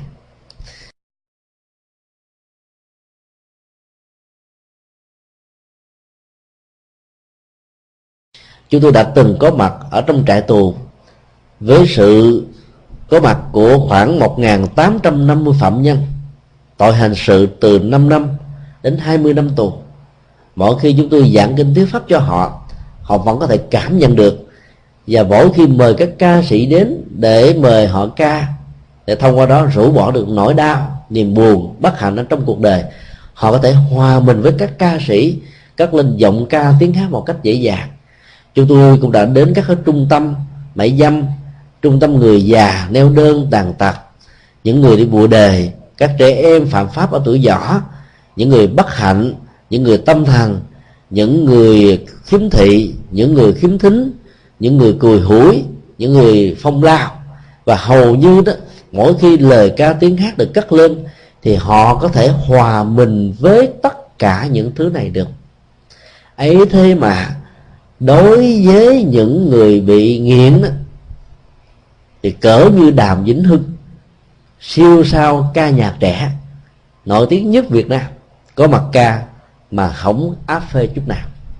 Tại vì cái ảo giác của các loại suy ca ma túy này rất là cao, làm cho con người có cảm giác rằng là mình đang sống ở thế giới tiên bồng lạc cảnh và tất cả các cảm giác hạnh phúc còn lại đó, nó không còn là cái mức độ mà họ có thể cảm thấy là hài lòng. Cho nên sự thực tập để giúp cho họ vượt qua là cả một thạch đố rất là lớn chúng ta thường có những cái thói quen mà mỗi một thói quen nó nó tạo ra thành một cái cơn nghiện ngập. Mỗi khi mà chúng ta đắm chìm mình ở trong cơn nghiện ngập rồi đó, thì sự vượt qua nó đó là cả một thứ tiến trình rất là khó. Chứ tôi đã đề nghị tất cả các anh chị em tại các trung tâm cai nghiện này là nghĩ rằng đây là một môi trường rất là cần thiết để mình có thể thay đổi được một thói quen xấu như chúng tôi vừa nói ở trong câu chuyện của chim khách và chim cú đó, sự thay đổi cái cá tính vốn mang lại nỗi khổ niềm đau cho người khác là một nhu cầu không thể thiếu để mang lại hạnh phúc cho cộng đồng và cho chính mình. Là bởi vì cái đó là chứng duyên thì chúng ta phải rũ bỏ nó. Cái nào là trở ngại, chúng ta phải nhổ nó lên. Nhưng có những cái tình huống đó, sự nỗ lực của tự bản thân sẽ không đủ sức để giải quyết được vấn đề thì việc thay đổi môi trường để tìm kiếm một sự thuận lợi, hỗ trợ tích cực là rất là cần. Chẳng hạn như là những người bị cai nghiện, nếu họ tiếp tục ở nhà thì họ khó có thể vượt qua được. Bởi vì cha, mẹ, người thân quyến thuộc, vì thương con và thương người thân của mình, mặc dầu biết họ bị cai nghiện, có thể la rầy quở mắng, nhưng tiền bạc vẫn chu cấp, đồ đạc vẫn cho và nếu không cho đó, thì họ sẽ trở thành những người có thể trộm cắp để đáp ứng thỏa mãn các nhu cầu của cơ nghiện này. Do đó, họ khó có thể vượt qua được lắm. Và có mặt ở trung tâm như vậy, tạo ra sự cách ly. Và cách ly trong tình huống này, thì cơ nghiện mới có thể được cắt đứt ở trong cái giai đoạn ban đầu. Tại Cali và một số bang khác, có những cái trung tâm được gọi là promise đó là nơi hứa hẹn. Ở Hoa Kỳ đó, rất là nhiều à, các ngôi sao điện ảnh các ca sĩ nổi tiếng và nhiều người thành công trong các ngành nghề và xã hội đã rơi vào như là cơn con nghiện của xì ke và ma túy. Dĩ nhiên họ cũng có một số nỗ lực để vượt qua cơn nghiện này. Có người thành công có người thất bại cái trung tâm promise đó đó đã làm cho nhiều người đến vì họ giấu được tông tích thân phận vai trò vị trí uy tín xã hội. Và trong đó, đó họ có một chế độ là kiên cử rất là khe khắc có bác sĩ giám sát có người tư vấn về tâm lý có người hỗ trợ các phương diện và có người hướng dẫn cũng như là môi trường điều kiện hoàn cảnh thuận lợi để tạo ra sự thay thế mỗi khi cơn nghiện nó có mặt với mình chúng ta thấy rằng là bản chất của việc rũ bỏ nó đó, nếu không phải là người đại trí, đại cân đại cơ, nhìn thấy nó sai lầm và tác hại, vứt một cái là xong. Phần lớn chúng ta không thể làm được việc đó một cách dễ dàng. Và đó sự thay thế đó có thể giúp cho mình vượt qua một cách thành công hơn. Ví dụ, mỗi khi cơ nghiện xuất hiện, thì người ta có thể ngậm một viên kẹo, mà trong đó đó, cái mùi vị, hóa chất đó, nó có thể tương đồng hay là ở mức độ 80 với cái mùi vị của cơn nghiện thật. Thì trong đó không hề có những cái chất độc hại như ở trong các loại thuốc này vốn chứa. Và do vậy dần già cái đô của cơn nghiện được giảm thiểu xuống đến một lúc nào đó là họ không được quyền sử dụng các cái loại thuốc hỗ trợ cần thiết thì lúc đó, đó sự cắt cơn nghiện mới có thể được thành công.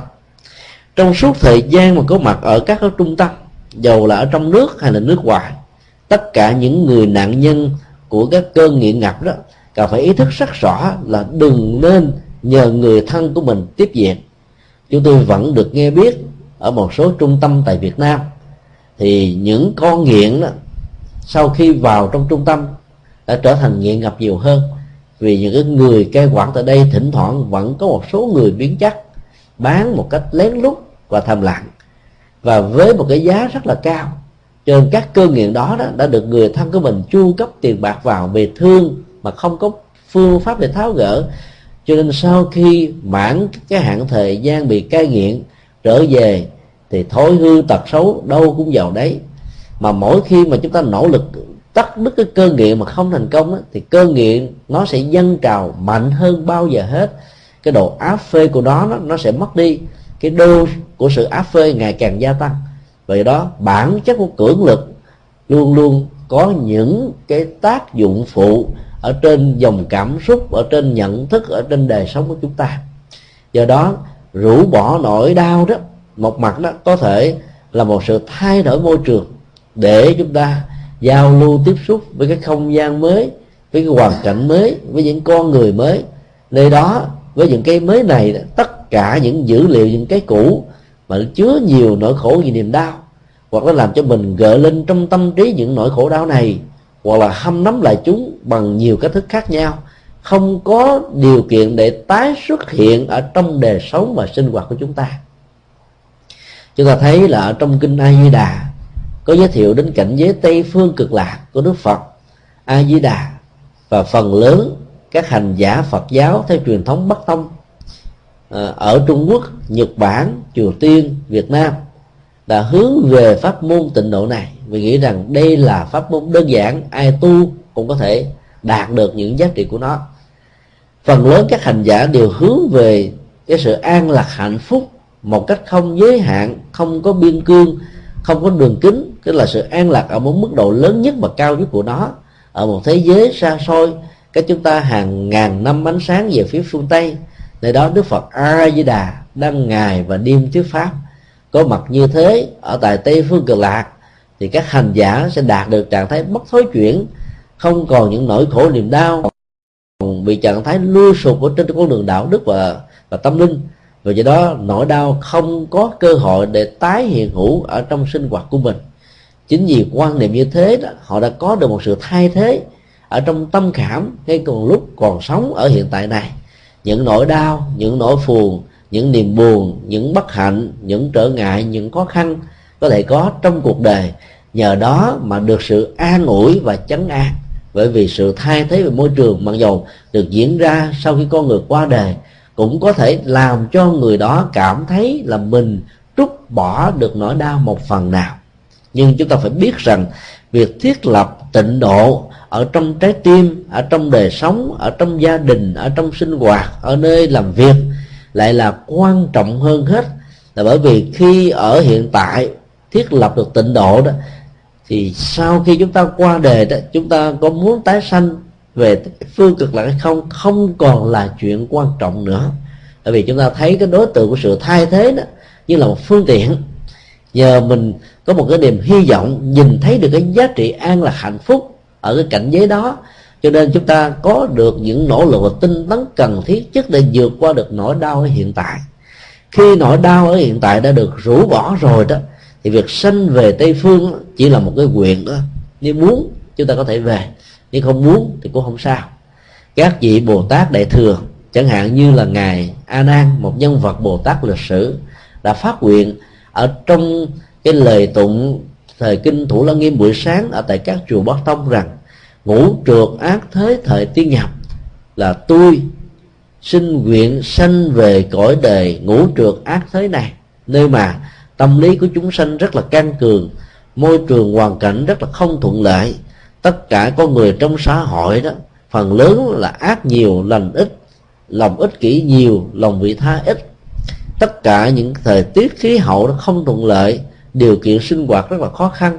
Ấy thế mà, tôn giả a nan đã phát tâm dấn thân vào vì ngài thấy rất rõ là với tư cách là một vị thánh tăng, một vị cao tăng, ngài có thể làm được rất nhiều lệ lạc cho cộng đồng và cho tha nhân. Còn trở về tây phương hay trở về bất kỳ một cảnh giới an lạc của chư phật nào khác đó, có thể yên phận bản thân mình, nhưng còn người thân, còn quyến thuộc, còn cộng đồng, còn chúng sinh. Do đó tùy theo nguyện vọng mà chúng ta có thể phát nguyện tái sanh về tây phương hay là tiếp tục ở cõi đời này để giúp cho những người cần giúp. Dĩ nhiên là về tây phương thì vẫn ăn chắc mặt bền, sau đó trở lại đây vẫn không muộn, nhưng tâm lượng của các vị bồ tát không bận tâm như thế. Và ngay cả bồ tát địa tạng, một vị bồ tát được gọi là đại nguyện, tức là nguyện lớn giang lấy bàn tay của mình đến tất cả mọi loài chúng sinh và nhất là chúng sinh bị khò tội và khổ ở trong các ngục tù. Làm bạn với họ để có cơ hội chia sẻ các pháp thoại cho họ nghe hàng ngày, hàng giờ, để hướng dẫn tâm linh, để giúp cho họ chuyển hóa được các thói hư tật xấu, vượt qua được những bế tắc và giúp cho họ làm mới được vận mệnh, làm mới là cuộc đời. Chính vì vậy mà chúng ta thấy là việc thiết lập tịnh độ ở hiện tại là nhu cầu không thể thiếu nếu không có những con người mang hành nguyện như là bồ tát địa tạng đó, thì tù ngục vẫn tiếp tục là tù ngục.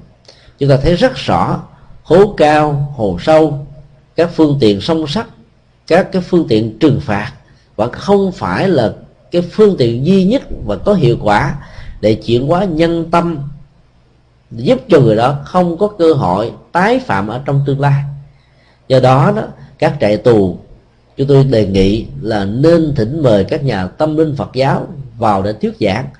Vì chỉ khi nào chúng ta mạnh dạn làm như thế đó, thì những người này sẽ học được những điều hay, lẽ phải, học được trách nhiệm đạo đức, học được nhân quả nghiệp báo, học được đề sao học và thấy rất rõ là mình chính là người sẽ tiếp nhận những hậu quả xấu do do mình tạo ra. Trong những giờ phút mà lòng tham, lòng sân, lòng si đã khống chế và ngự trị và do đó sự chuyển hóa tâm thức ở trong cái hoàn cảnh môi trường thích hợp đó, giúp cho con người có thể rũ bỏ được nỗi lo nỗi đau một cách rất là dễ dàng.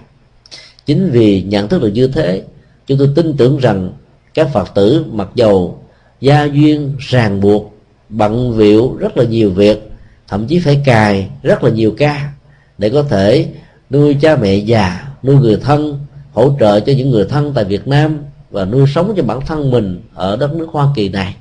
Mà vẫn có thể dành cái ngày cuối tuần trở về tu học tâm linh ở trong một ngôi chùa nào đó. Vì các vị đã nhìn thấy rất rõ, sự thay đổi về môi trường nó sẽ làm cho tâm của mình được thoải mái, nhẹ nhàng và thảnh thơi. Chúng ta thấy rằng là có những quan niệm cho rằng là tu là tu ở tâm thiết lập tịnh độ cũng là thiết lập tịnh độ ở tâm.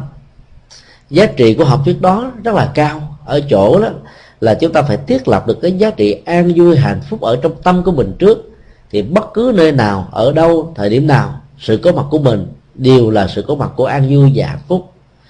Tuy nhiên, nếu chúng ta sử dụng cái lời dạy đó một cách sai phương pháp đó, thì dần già đó sẽ không còn có nhu cầu đến chùa để tu học nữa mình nghĩ rằng mình tu là tu tại tăng cho nên ở nhà cũng tu được và không cần phải đến chùa. Trong khi đó, trong kinh đức phật dạy rất rõ, sự thay đổi môi trường nó sẽ hỗ trợ chúng ta rất là nhiều. Ở nhà, mặc dầu vẫn có bàn thờ phật, vẫn có một cốc tâm linh nhỏ, vẫn có đủ kinh điển để hành trì, vẫn có người thân hỗ trợ, khỏi phải đến chùa mất cả tiếng đồng hồ, ấy thế mà chúng ta vẫn không cảm thấy thoải mái, phải không ạ? À? vì suốt cả ngày có mặt như thế, thì cái tù túng nó sẽ làm cho mình rất là mỏi mệt.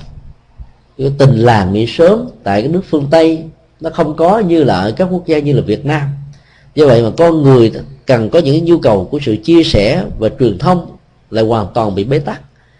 Trong công ăn việc làm, biết bao giờ sức ép ở trong xã hội và cộng đồng. Nếu không khéo đó, chúng ta mang về nhà. Thì trong giờ cơm, lẽ ra là những giờ giấc để sinh hoạt gia đình. Trong lúc mà tâm sự chia sẻ với người thân và người thương tại ra chúng ta phải mang những không khí vui tươi, nhẹ nhàng, thư thái, thảnh thơi. Thì rất nhiều người trong chúng ta đã mang sự căng thẳng ở công sở, căng thẳng ở việc làm, căng thẳng ở những gì mà chúng ta bị ức chế, về trong nhà, về trong người thân. Và do đó, bản chất hạnh phúc của đời sống gia đình bị mất hết. Chính vì vậy mà mỗi một tuần đó dầu bận rộn cỡ nào, chúng ta cũng nên trở về các ngôi chùa thuận lợi nhất của mình để thực tập tâm linh. Thì chỉ như thế đó, thì sự thay đổi không gian sẽ giúp cho mình cảm thấy thoáng mắt hơn. Bởi vì ở trong một ngôi chùa, cái cộng hưởng tâm linh nó là cao hơn là ở trong một ngôi nhà. Cái gì cũng vậy, nó tạo thành thói quen. Có bạn trong ngôi nhà chúng ta có nhiều cái kỷ niệm, có nhiều hạnh phúc và thỉnh thoảng cũng có rất nhiều nỗi đau. Đối diện với các cái hình ảnh và những cái nơi mà xuất hiện vừa hạnh phúc và khó đau như vậy đó, dòng cảm xúc của con người sẽ bị hỗn hợp khi thế này khi thế cái khác. Và khi trở về chùa đó thì cái cộng hưởng tâm linh và sự tu học tập thể đó ở mức độ tốt. Nó có thể giúp cho mình vơi đi những nỗi khổ và niềm đau. Và do đó thay đổi môi trường vẫn là một nhu cầu rất là cần thiết. Cũng giống như là những người cai nghiện cần phải giam mình ở trong một cái không gian uh, của sự cách ly hoàn toàn. Nơi đó các phương tiện các công cụ các điều kiện để hỗ trợ cho con nghiện cơn nghiện không bao giờ được diễn ra. Vì như thế đó, thì họ mới có thể rũ bỏ được những nỗi đau trong quá khứ của mình. Nói một cách khác, theo Phật giáo, sự rũ bỏ nỗi đau đó, nó phải phát xuất từ một nhận thức sáng suốt, liên hệ đến tiến trình nhân quả ở trong đời sống. Chứ nó không đơn thuần chỉ là một lời quyện ước hay là một sự cầu nguyện mà phần lớn con người đến với tôn giáo rơi vào tình huống này. Các tôn giáo đã hứa hẹn rất là nhiều chỉ cần, gọi là, trao mình cho thượng đế, giao khoán niềm tin cho thượng đế, thì mọi nỗi khổ niềm đau sẽ được tháo gỡ và rũ bỏ. Hạnh phúc sẽ được tràn trề. Sống ở hiện tại được ấm no, phát triển một cách bền vững. Sau khi qua đời, sẽ được hưởng nhân đức chúa ở trên thiên đường. Tất cả những lời hứa hẹn như thế đó có thể rất là nhiều, nhưng sự đạt được trên thực tế này chẳng có cái gì. Hạnh phúc hay không cũng do chính con người tạo khổ đau hay không cũng chính do con người làm. Và do đó muốn có hạnh phúc và từ bỏ khổ đau, thì phải thực tập con đường chân chính và làm rất nhiều việc làm. Và do vậy đó, người phật tử sẽ không bao giờ tin những cái lời đồn đãi, hứa hẹn quá nhiều. Vì cái khuynh hướng tâm lý của con người đó là thích làm ít mà có kết quả nhiều. Do đó đó, những người sơn đông mãi giỏi tâm linh, họ có thể quảng cáo rất giỏi rằng là thực tập pháp môn này chỉ trong vòng vài ba ngày là chứng đắc thực tập pháp môn kia là có thể được truyền tâm ấn. Thực tập cái pháp môn nọ là có thể đạt được giác ngộ trở thành phật quả tức kỳ. Nói như thế về phương diện lý thuyết thì không có gì là sai. Nhưng là về phương diện thực hành là cả vượt và trời và giật xa cách muôn trùng sự thực tập đó, nó luôn luôn là một sự tiệm tiến mà đức phật đã nói ở trong kinh tăng chi. Cũng giống như là bờ biển nó không bao giờ có cái độ sâu thình lình mà nó sâu là lài, sâu từ từ. Ở trong bờ thì cạn, ra chút xíu thì hơi sâu, ra nửa thì hơi sâu nữa. Ra đến bên ngoài biển khơi thì mới thật là sâu sâu tột cùng. Rồi sự thực tập nó cũng phải diễn qua một cái trình tự như vậy. Và bởi vì như chúng tôi đã nói ngay lúc đầu, những người mới bắt đầu phát tâm xuất gia là cái giai đoạn khó nhất, bởi vì các thói quen cũ bắt đầu trỗi dậy, tìm cái quyền và giành cái quyền để khống chế trong khi đó, các hạt giống tâm linh mới và những cái nỗ lực rũ bỏ cái tôi đó là mới bắt đầu. Cái nguồn năng lực này nó còn mỏng manh và nhẹ dữ lắm. Cho nên nó phải đấu tranh rất là mãnh liệt thì mới có thể vượt qua được thói quen cũ. Và do đó, theo một cách thức nào khác, chúng ta có thể khẳng định theo nhà Phật, tất cả các hành động, tất cả những lời nói, những việc làm, sau khi làm qua rồi đó, nó không mất đi, mà nó tồn tại lại với dạng thức của nghiệp báo và nhân quả và các nghiệp báo và nhân quả này nó theo đuổi con người chúng ta từ kiếp này sang kiếp khác mà không bao giờ hết. Thì khi nào chúng ta chuyển hóa được tận gốc rễ của nó, thì cái cơ chế hoạt động của nó mới được kết thúc. Do vậy mà trong lúc thực tập đó, chúng ta phải vượt qua rất nhiều các cái nghịch cảnh, rồi tất cả những cái cái thói quen, thói hư, tật xấu của mình. Cho nên những cái lời đồn đại và quảng cáo quá nhiều đó sẽ thường là những cái không có giá trị trong trị liệu y học cũng như thế. Ở Việt Nam chúng ta thấy các bác sĩ thường có khuynh hướng cho bệnh nhân uống rất là nhiều thuốc khác nhau và để giúp cho họ có cái ảo giác rằng bác sĩ đây là bác sĩ giỏi, chỉ uống thuốc một toa. Sáng đến chiều là hết sự đau nhất. Nhưng là không biết rằng những sự giảm đau như vậy đã dẫn đến nhiều cái chứng bệnh nặng nề hơn ở trong tương lai. Trong khi đó các bác sĩ ở phương tây rất là cẩn trọng khám xét rất là kỹ lưỡng. Cho đến nào bệnh nặng lắm mới chích cho bệnh nhân một mũi. Bình thường vẫn uống để thăm dò, để tìm đến cái chứng bệnh tận gốc rễ của nó thì mới có hy vọng là nhỏ lên gốc rễ của cơn bệnh này. Do đó là những cái chứng bệnh về phiền não, về khổ đau của con người cũng như vậy. Chúng ta phải nhìn thấy rõ là trong bản thân mình cái gốc rễ nó nằm ở chỗ đâu? Ở mình hay là ở người? Ở môi trường hay là ở hoàn cảnh? Ở chủ quan hay là ở khách quan? Ở hiểu sai hay là ở lòng sân, ở lòng tham hay ở lòng si, rồi chúng ta nỗ lực bằng những cái phương pháp mà đức phật đã dạy trong kinh để tháo gỡ lên thì mới có kết quả, và nó không có những cái tác dụng phụ. Cho nên rũ bỏ nỗi đau, nó phải bắt đi bằng con đường thực tập nhân quả. Cầu nguyện chỉ là một chất xúc tác để giúp cho cái nhân thiện ích ở trong quá khứ đã được gieo trồng, trổ quả ngay cái thời điểm mà chúng ta cần đến mà thôi. Chứ đừng nghĩ rằng là lời cầu nguyện sẽ giúp cho tất cả mọi thứ được giải quyết. Nếu như thế là một sự thật, thì có lẽ Đức Phật đâu phải bận tâm suốt 49 năm giảng kinh thuyết pháp cho đến giờ phút cuối cuộc đời của ngài. Vì ngài thấy rất rõ là mỗi chúng sinh nó có những cái chứng bệnh khác nhau và phải nhổ lên tận gốc rễ bằng những phương phúc thích hợp với những cái chứng bệnh cá biệt đó thì nỗi khổ niềm đau mới được kết thúc. Cũng giống như trong y học nếu ai tuyên ngôn rằng cái loại thuốc này có thể trị bá bệnh loại dược thảo này có thể trị hết tất cả mọi bệnh tật của con người thì chúng ta cũng nên tin rằng đó là những tuyên bố không có sự thật. Ở Việt Nam đã từng có cái phong trào nào là uh, ăn lá sống đời sẽ trị hết tất bệnh tật nào là uống thuốc xuyên tâm liên, các bệnh thật được kết thúc. Nào là ăn canh dưỡng sinh, mọi thứ sẽ không còn nữa. Nào là uống nhã đam, thì mọi tật ách sẽ được tiêu trừ. Loạt những cái lời đồn và quảng cáo tăng giá trị trị liệu của nó lên như thế, đều không có những cái cơ sở khoa học để chúng ta phải bận tâm. Là bởi vì chúng ta biết rất rõ, lục phủ ngũ tạng của con người luôn luôn tồn tại trong một cơ chế cần đến sự hài hòa. Nhưng mặt khác nó luôn luôn chống cháy lẫn nhau. Khỏe cái thận có thể hại cái gan. Tốt cho cái bao tử có thể hại cho những cái chi phần còn lại trong cơ thể. Vì đó uống bất kỳ một loại thuốc nào cũng có thể tạo ra các phản ứng tác dụng phụ, nhất là các loại thuốc tây. Còn những loại thuốc ta, phản ứng phụ được giảm thiểu ở mức độ có thể có. Thì chính như thế đó, các phương pháp tâm linh cũng vậy. Tức là có những cái loại bài kinh mà mình áp dụng có thể nhổ lên được phiền não của lòng sân, có những bài kinh nhổ lên phiền não của lòng tham, có những bài kinh nhổ lên phiền não của lòng si. Không có bất kỳ một bài kinh nào có thể nhổ hết tất cả mọi phiền não của tất cả chúng sinh. Vì hiểu rất rõ như thế, cảm nhận rất rõ như thế, cho đức phật đã giảng cả hàng trăm ngàn bài kinh khác nhau.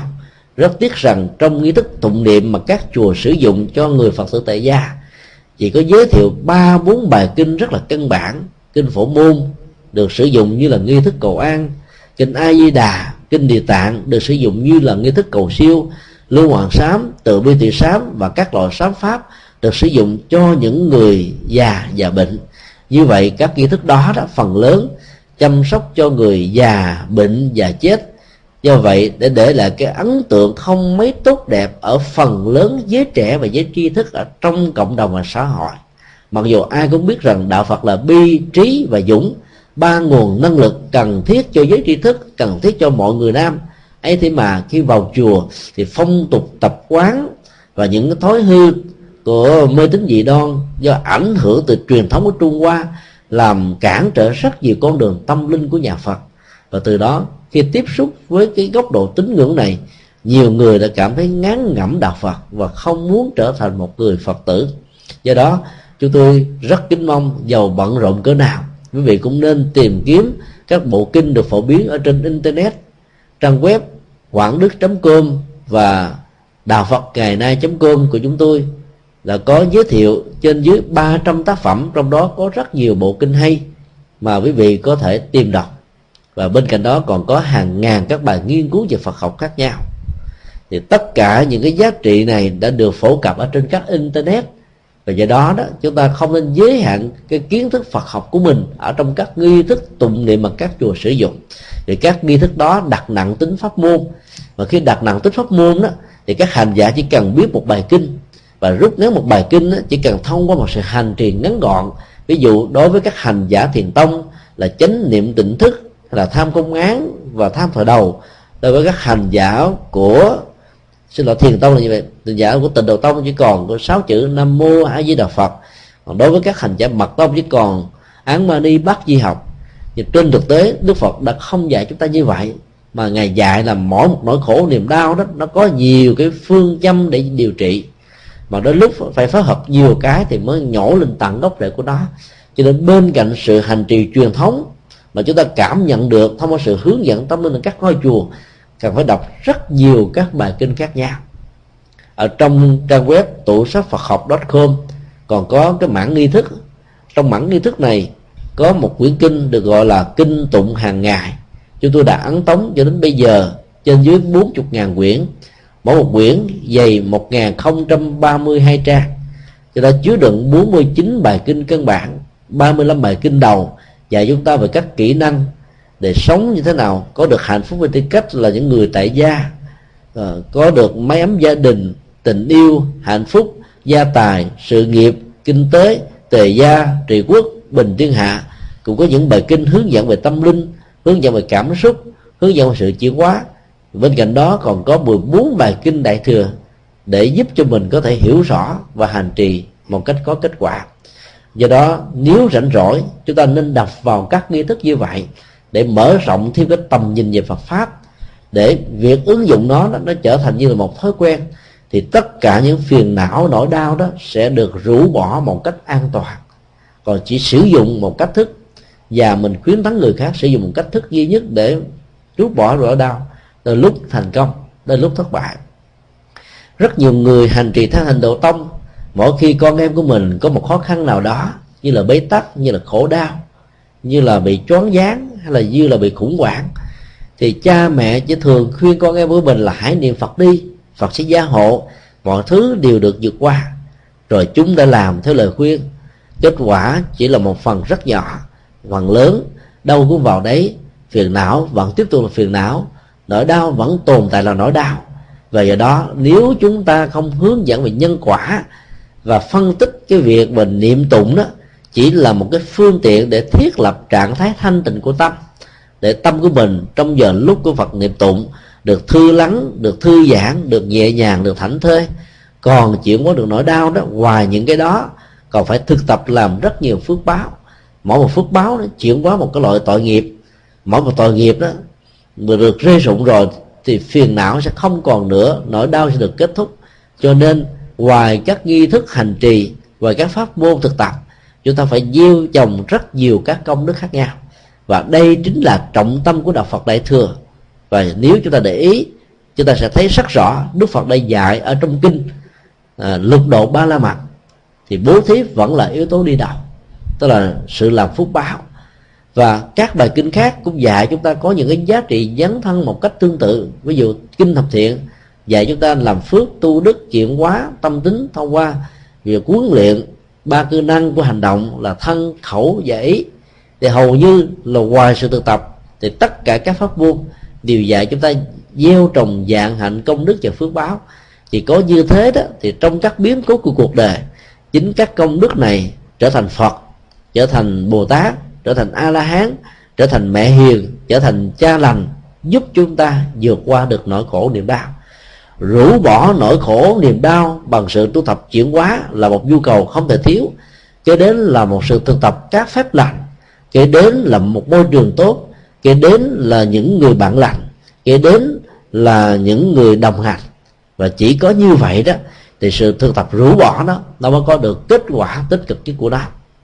À, chúng tôi kết thúc cái phần trình bày tại đây. Và bây giờ kính mời tất cả quý vị hãy chia sẻ bằng cách là đặt những câu hỏi liên hệ đến sự hành trì kính mời anh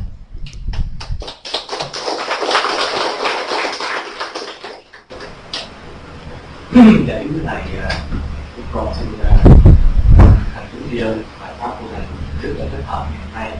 Đồng thời bài pháp của thầy cũng rất là thích hợp với những câu hỏi của chúng con sẽ đặt thầy bây giờ thì con xin hỏi thầy là à, thầy là pháp danh là gì vậy?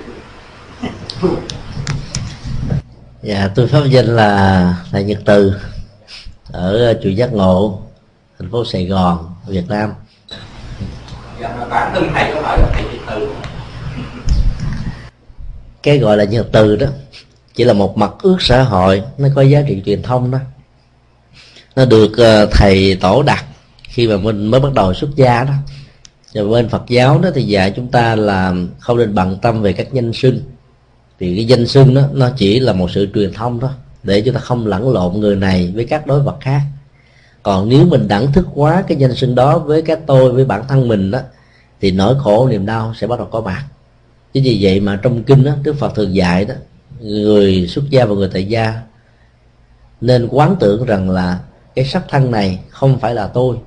Tôi không bị lệ thuộc vào sắc thân đó. Dòng cảm xúc, nhận thức phân biệt, tâm tư, tình cảm, tri giác, cảm xúc không phải là tôi và tôi không bị lệ thuộc vào thứ này. Như vậy là khi mà có những cái lời thị phi, những cái phiền não nó trỗi dậy đó, thì mình đã tách ly nó khỏi thân và tâm. Và do đó nỗi đau sẽ được rũ bỏ. Một phương diện khác đó, cái tôi đó ở trong xã hội đó được gắn liền với cái tên. Ví dụ cái tên đó đó, do cha mẹ mình đặt. Và thậm chí là mỗi một món hàng đó, nó cũng có cái model number. Và model number đó đó chính là cái tên, cái danh xưng để người ta có thể tìm kiếm có thể thương thuyết, có thể bán, có thể tặng, có thể chia sẻ. Và xe thì có số, nhà thì cũng có số. Mọi thứ đều có. Tất cả những cái đó đều tạm được gọi là cái tên cho từng chủng loại khác nhau để chúng ta mặc định mà sống ở trong cuộc đời. Nếu chúng ta đẳng thức hóa hay là đánh đồng những cái danh xưng mặc định vốn chỉ có chức năng truyền thông là chính bản thân của mình và của các chủng loại đó là chúng ta bị sai lầm. Mặc dầu chúng ta vẫn có mặt và không tách rời khỏi các danh xưng này. Nhưng đánh đồng đó, nó dẫn tới nhiều sự rắc rối khác. Do đó thực tập vô ngã làm thế nào để vượt qua được các sự đánh đồng này. Nhưng mà vẫn không trốn tránh trách nhiệm khỏi luật pháp và phương diện đạo đức về cái danh xưng cũng như là cái ngã ở trong chủ nghĩa của hành động và việc làm của chúng ta trong cuộc sống.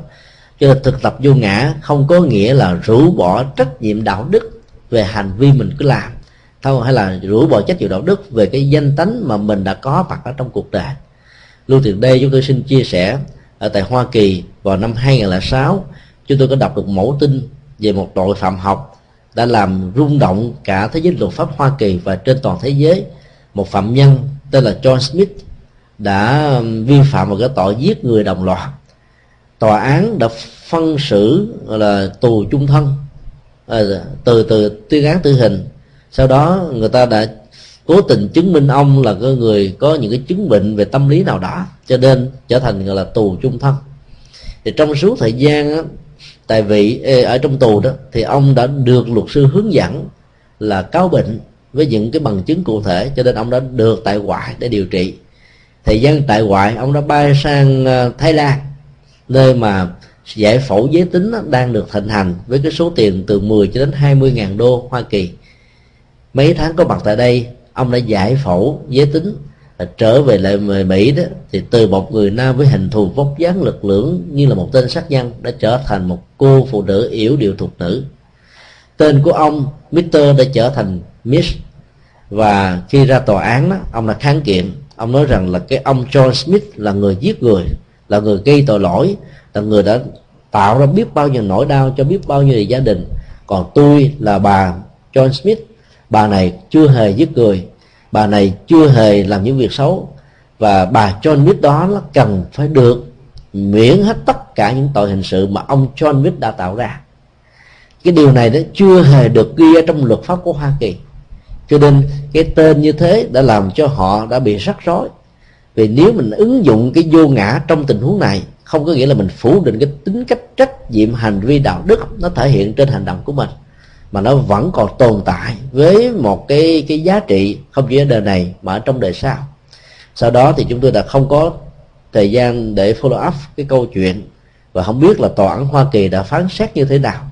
Nhưng trước đó đó thì chúng tôi chỉ đọc được cái tin rằng là luật pháp của Hoa Kỳ và nhiều quốc gia trên thế giới cần phải được cập nhật bằng cách là xác định cái tính cách thống nhất và không có hề thay đổi về việc chuyển đổi giới tính và thay đổi tên tuổi thông qua việc chuyển đổi giới tính này. Và trách nhiệm đạo đức đó vẫn phải được thực hiện một cách nghiêm túc khi người đó giữ nguyên giới tính và tên tuổi của mình. Chính vì vậy mà cái nhìn của nhà Phật khi mà thực tập vô ngã không có nghĩa là đánh mất trách nhiệm mà là, là giảm đi tất cả những cái ức chế về khổ đau. Khi được có mặt với chúng ta với cách là thông qua cái tên của mình khi mà bị người phê bình chỉ trích à, chọt gậy bóng xe phá đám à, tác động tiêu cực hay là không có hỗ trợ cho mình thì mình vẫn không bị nỗi khổ niềm đau vì thế mà có mặt. Và do đó mình vượt qua nó một cách dễ dàng. Nhưng bên cạnh đó các hành vi do mình tạo ra mình vẫn phải là cái người kế thừa nó một cách đúng nhân quả. Như đó đó là một quy luật rất là đúng. Dạ dạ cảm ơn thầy. Vậy thì thầy ờ, thầy đã xác nhận là nếu như bây giờ trên buổi thích nhật từ đang nổi lên ở khắp nơi, thì có những bậc cha mẹ thích đặt tên con mình là thích nhật từ. Thì như vậy thì không sản hưởng gì tới thầy cũng không làm giảm uy tín của thầy cũng không làm cái gì cho thầy. Việc đặt tên đó như là một thói quen đối với người Việt Nam đó, và đang thuộc về sở thích của cha và mẹ.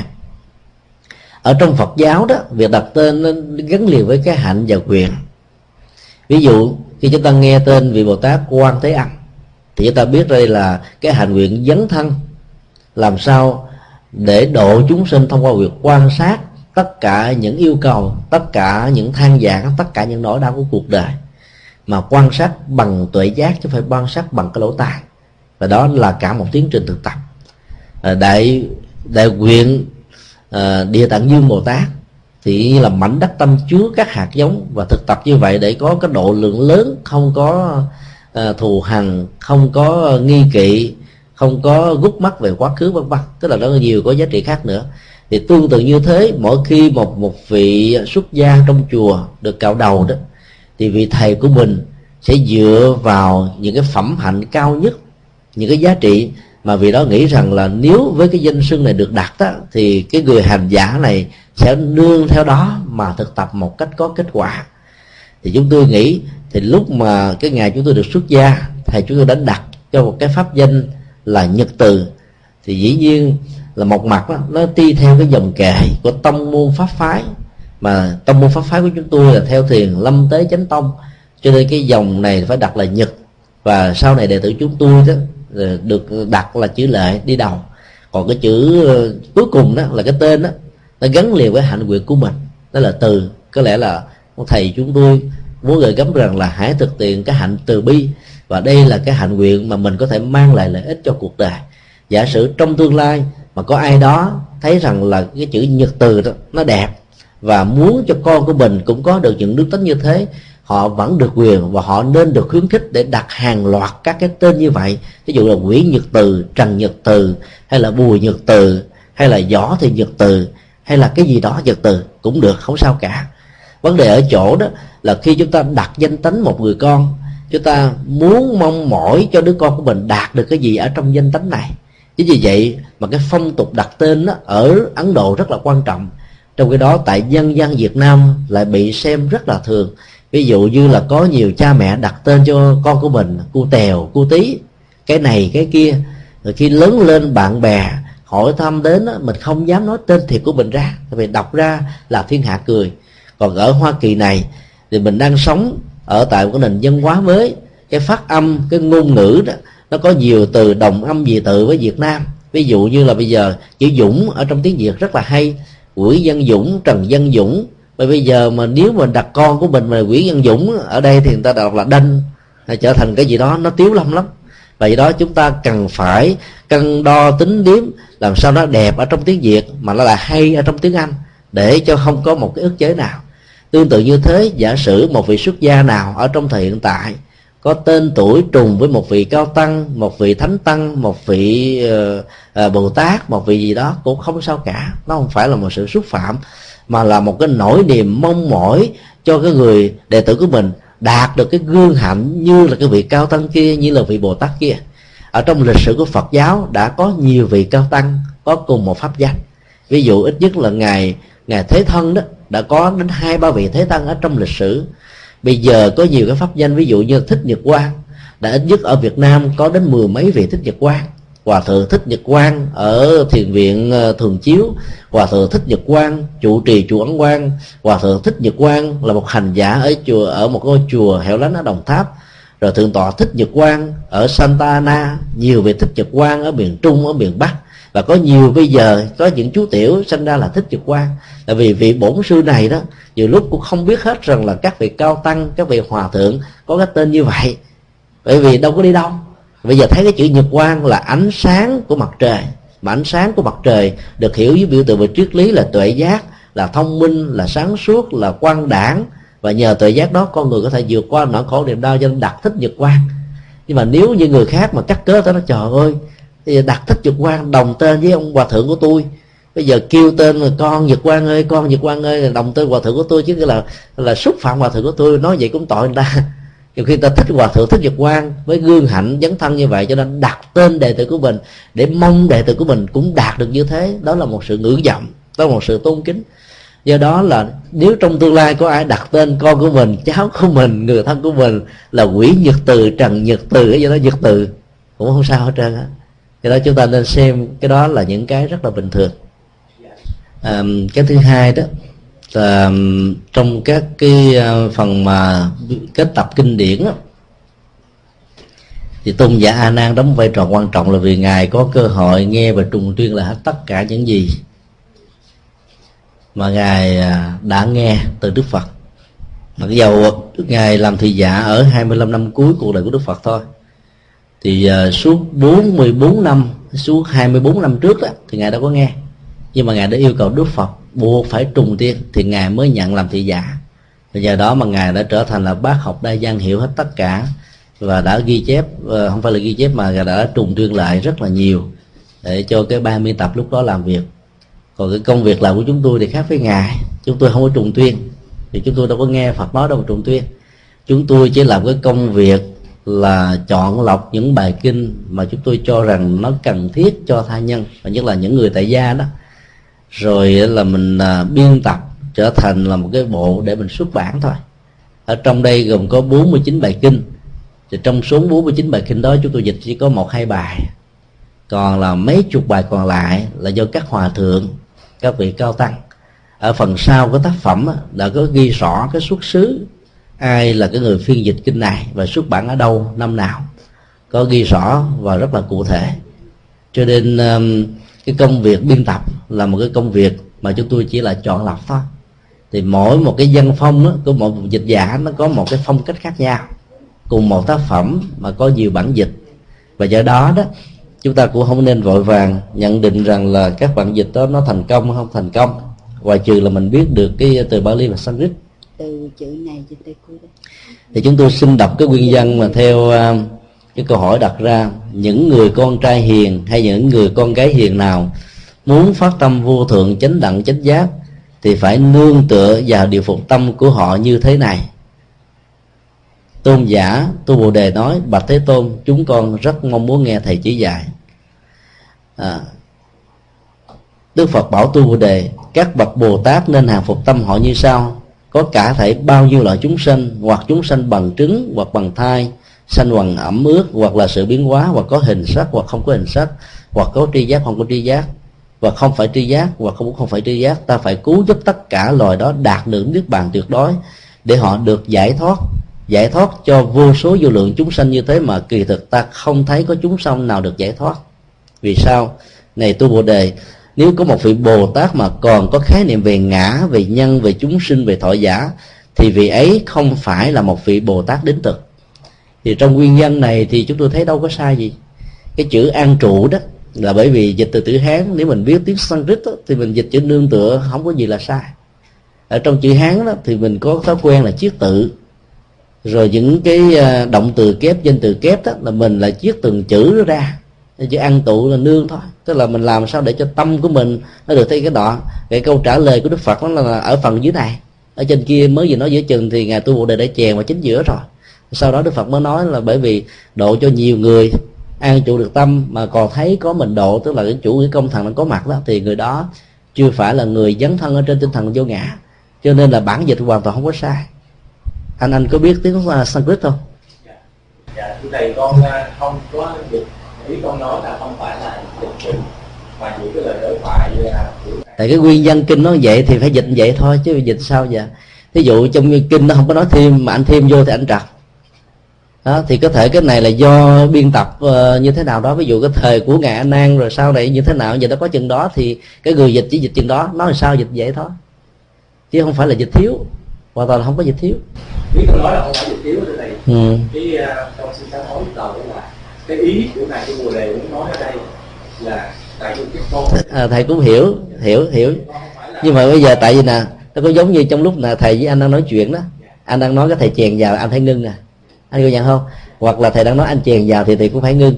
Thì cái này cũng vậy. Giờ là đang nói giữa chừng cái tu giả tu bồ đề chèn vô chúng con rất mong muốn thầy chỉ dạy. Phật chưa nói à, an thọ như thế này tức là như dưới đây đó. Chỉ như thị đó tại vì chỉ có thể là như dưới đây thì nó chuẩn hơn là như thế này. Thế này có nghĩa là đã nêu ra rồi mình mới nói là cái đại từ thế này là là cái mà được nêu ra ở trên. Còn thằng này là cái chuẩn bị nêu ra ở dưới. Thì lúc đó là chữ như thị nó có hai nghĩa như trên hoặc là như dưới này đó thì cái chữ này thay chỉ là như thế này thì mình dịch là như dưới đây. Thì cái lẽ nó sẽ dễ hiểu hơn. Và chưa nói xong thì tu đời chèn vào do đó đức phật phải lặp lại nguyên cái đoạn bên dưới. Cho nên nó cũng hơi ừ. thầy cái câu hỏi đó là thầy này nói là hỏi rồi à, rồi thầy mới mới nói xem là chúng con xin được nghe đức phật nói. Thì đức phật chưa hai bên chưa có đúng rồi. Thì thường nó vẫn có những tình trạng như vậy đó. Cho nên nó nó không có bị thiếu sót gì ở trong cái bản kinh này hết á mà cái an trụ tâm á, ở mấy cái đoạn sau mới đề cập đến. Ví dụ như đức phật dạy là là là ưng vô sở trụ di sanh kỳ tâm đó. Đó là cái nghệ thuật an trụ. Đó, mà chữ an trụ đây là chữ nương tựa không có gì là chặt hết trơn an trụ là chữ hán. Tức là mình giữ vững cái gì đó mà không hề lay động gọi là an trụ. Hoặc là mình ngồi mà ngồi yên mà không có lứt lư qua lại với thầy ta gọi là an tọa. Tức là ngồi yên ngồi vững. Mà ngồi yên ngồi vững như thế thì cái cái cái năng lượng của định nó bắt đầu nó có mặt còn cái chữ ờ, nương tựa thế thì ờ, mặc dù nó không sát với chữ an trụ nhưng mà nó vẫn chứa chứa chứa tải được cái cái nghĩa của đó tức là mình nương tựa vào cái tâm như vậy. Hay là an trụ thì cũng như thế thôi không có sao. Có những từ mà đồng nghĩa đó. Thì thầy con xin hỏi thầy câu là à, trong uh, học hành của thầy của hiền thì cái cái hạnh thứ bảy là tác giả sinh phật trụ thế thì cái trụ thế phải nương tựa cái cái trụ thế thì nó nghĩa khác với nương tựa. Trụ là ở lại chữ trụ đây có nghĩa là ở lại. À, còn cái chữ à, trụ ở trong cái chữ mà an trụ đó đó là mình à, giữ vững. Nó cũng là một chữ hán thôi nó không có khác nghĩa. Nhưng mà tùy theo nghĩa cảnh mà nội dung có thể được hiểu khác nhau. Trụ thế có nghĩa là ở lại cuộc đời. Thì à, dĩ nhiên là đâu có ai sống đề đức phật cũng sống có 80 tuổi thôi cái hạnh của ngài phổ hiền đó, thỉnh phật trụ thế đó. Có nghĩa là mình à, thỉnh cho cái ánh sáng, cái sự giác ngộ đó nó có mặt ở trên cuộc đời hoài chứ không có nghĩa là thỉnh đức phật là trở thành là cái người và à, trẻ mãi không già, sống hoài không chết. Làm sao có trường hợp đó? Ý nghĩa biểu tượng của đó là hay. Ví dụ như thỉnh phật trụ thế đi. Bây giờ ở già mình, cha của mình lớn tuổi, rồi ngày nào cha cũng nói, thôi con ơi à, chắc cha phải đi về thăm à, tổ tiên ông bà ông bà kêu gọi cha mời cha hoặc là nhắn nhủ hoài. Thì mình biết rằng đó là những lời chăn trói. Và cái chết đó nếu như lúc đó mà mình biết là mình cản lại liền mình ờ, không để cho ba mình đi rồi mình nói thế để kia thì cái lòng thương con cháu sẽ giúp cho ông ở lại thì ông sẽ sống. À, nếu mình muốn ông sống thì lúc đó mình đang là thỉnh ông chủ thế thôi. À, vì chủ thế đó đôi lúc có giải quyết được rất nhiều vấn đề. Bởi vì ông có thể là trụ cột gia đình trụ cột hạnh phúc mà không có bệnh không có tật gì hết mà ông muốn đi thì cũng uổng phải không ạ? Thì mình giúp cho ông ở lại. Hoặc là mình giữ cái gì đó lâu dài với cuộc đời mà tính giá trị lệ lạc của nó cao đó thì vẫn được gọi là trụ thế. Mà Phật trụ thế thì sự giác ngộ có còn mình thỉnh an vui mà trụ thế thì sự sự an lạc nó, nó có mặt. Cái điều mà anh nói thì chúng tôi vẫn thừa nhận ở cái vế đầu của câu hỏi đó là trong đây nó có nhiều cái bài à, dịch sông thắt lục bát hay là lục bát đó thì nó nó không, chưa thành công lắm. Cái chuyện đó là chuyện có. Ờ, sở dĩ mà chúng tôi đưa vào đó, vì cái đối tượng của bản kinh này là vẫn là dân nam bộ. Dân nam bộ thích thơ ca thi phú.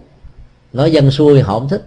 Đó là lý do tại sao mà các cái tôn giáo của việt nam đó nó lại phát xuất ở việt nam. Cao đài, hòa hảo, vũ sơn, kỳ hương nhân dân đều là các tôn giáo mới đặt trên nền tảng của thi phú sấm giảng, có dần kệ, có ngăn nga đạo phật à, khắc khất sĩ có mặt ở miền nam việt nam phát triển mạnh trong mấy chục năm vừa qua cũng nương vào yếu tố thi kệ này. Vì là yếu tố thi kệ cho nên cái tính chuẩn xác đó về phương diện từ vựng học văn bản học nó, nó sẽ không được cao. Chuyện đó chúng tôi ý thức rất là rõ. Nhưng mà vẫn cố tình đưa vào để có một số bài đáp ứng cho những người như vậy. Còn phần lớn vẫn là những bài dân xuôi. Vì về dân xuôi nó mới lột tả được hết tất cả. Như chiều hôm nay chú ờ, cư sĩ chánh tâm thanh có đưa chúng tôi cái bản dịch kinh pháp cú của hòa thượng thích thiện siêu mà trước đây thường để bút hiệu là thích trí đức cái bản đó bằng dân xuôi đọc nó hay lắm. Còn ở trong cái bài ờ, dịch bằng ờ, thơ kệ của hòa thượng minh châu hay là của bác cư sĩ phạm kim khánh hay là nhiều vị khác đó, thì vì bám theo cái thể thơ thì nó phải bị kẹt vào các cái phận do việc kẹt vào các cái phận cho nên có nhiều cái cái nghĩa nó không được rõ. À, hơn không bằng như là chúng ta để cho văn xuôi. Văn xuôi chúng ta sẽ lột tả hết được ý nghĩa của nó. Cho nên là vì là một cái tác phẩm mà đối tượng của nó nó nhiều dạng khác nhau cho nên có những cái bài mà giàu nó không thành công về vấn đề thơ mà mà vẫn được chọn. Vì cho đến lúc này vẫn chưa có bản dịch nào hay hơn. Thì, hoặc là mình phải dịch lại bản mới. Còn chưa có bản dịch hay hơn thì mình tạm sử dụng những cái bản dịch vốn có đó thì nó, nó vẫn có thể tạm thời nó đáp ứng cái nhu cầu. Hơn nữa cái bộ này thì đã làm được từ năm ờ, 1994 năm nay cũng đã mười mấy năm rồi. Lúc đó chúng tôi mới có hai mươi mấy tuổi thôi. À, thì dĩ nhiên cái cái kinh nghiệm tâm linh cái thời điểm đó và bây giờ nó phải khác nhau. Hiện tại chúng tôi đang uh, biên tập cái bộ thánh điển tại gia và bộ thánh điển xuất gia.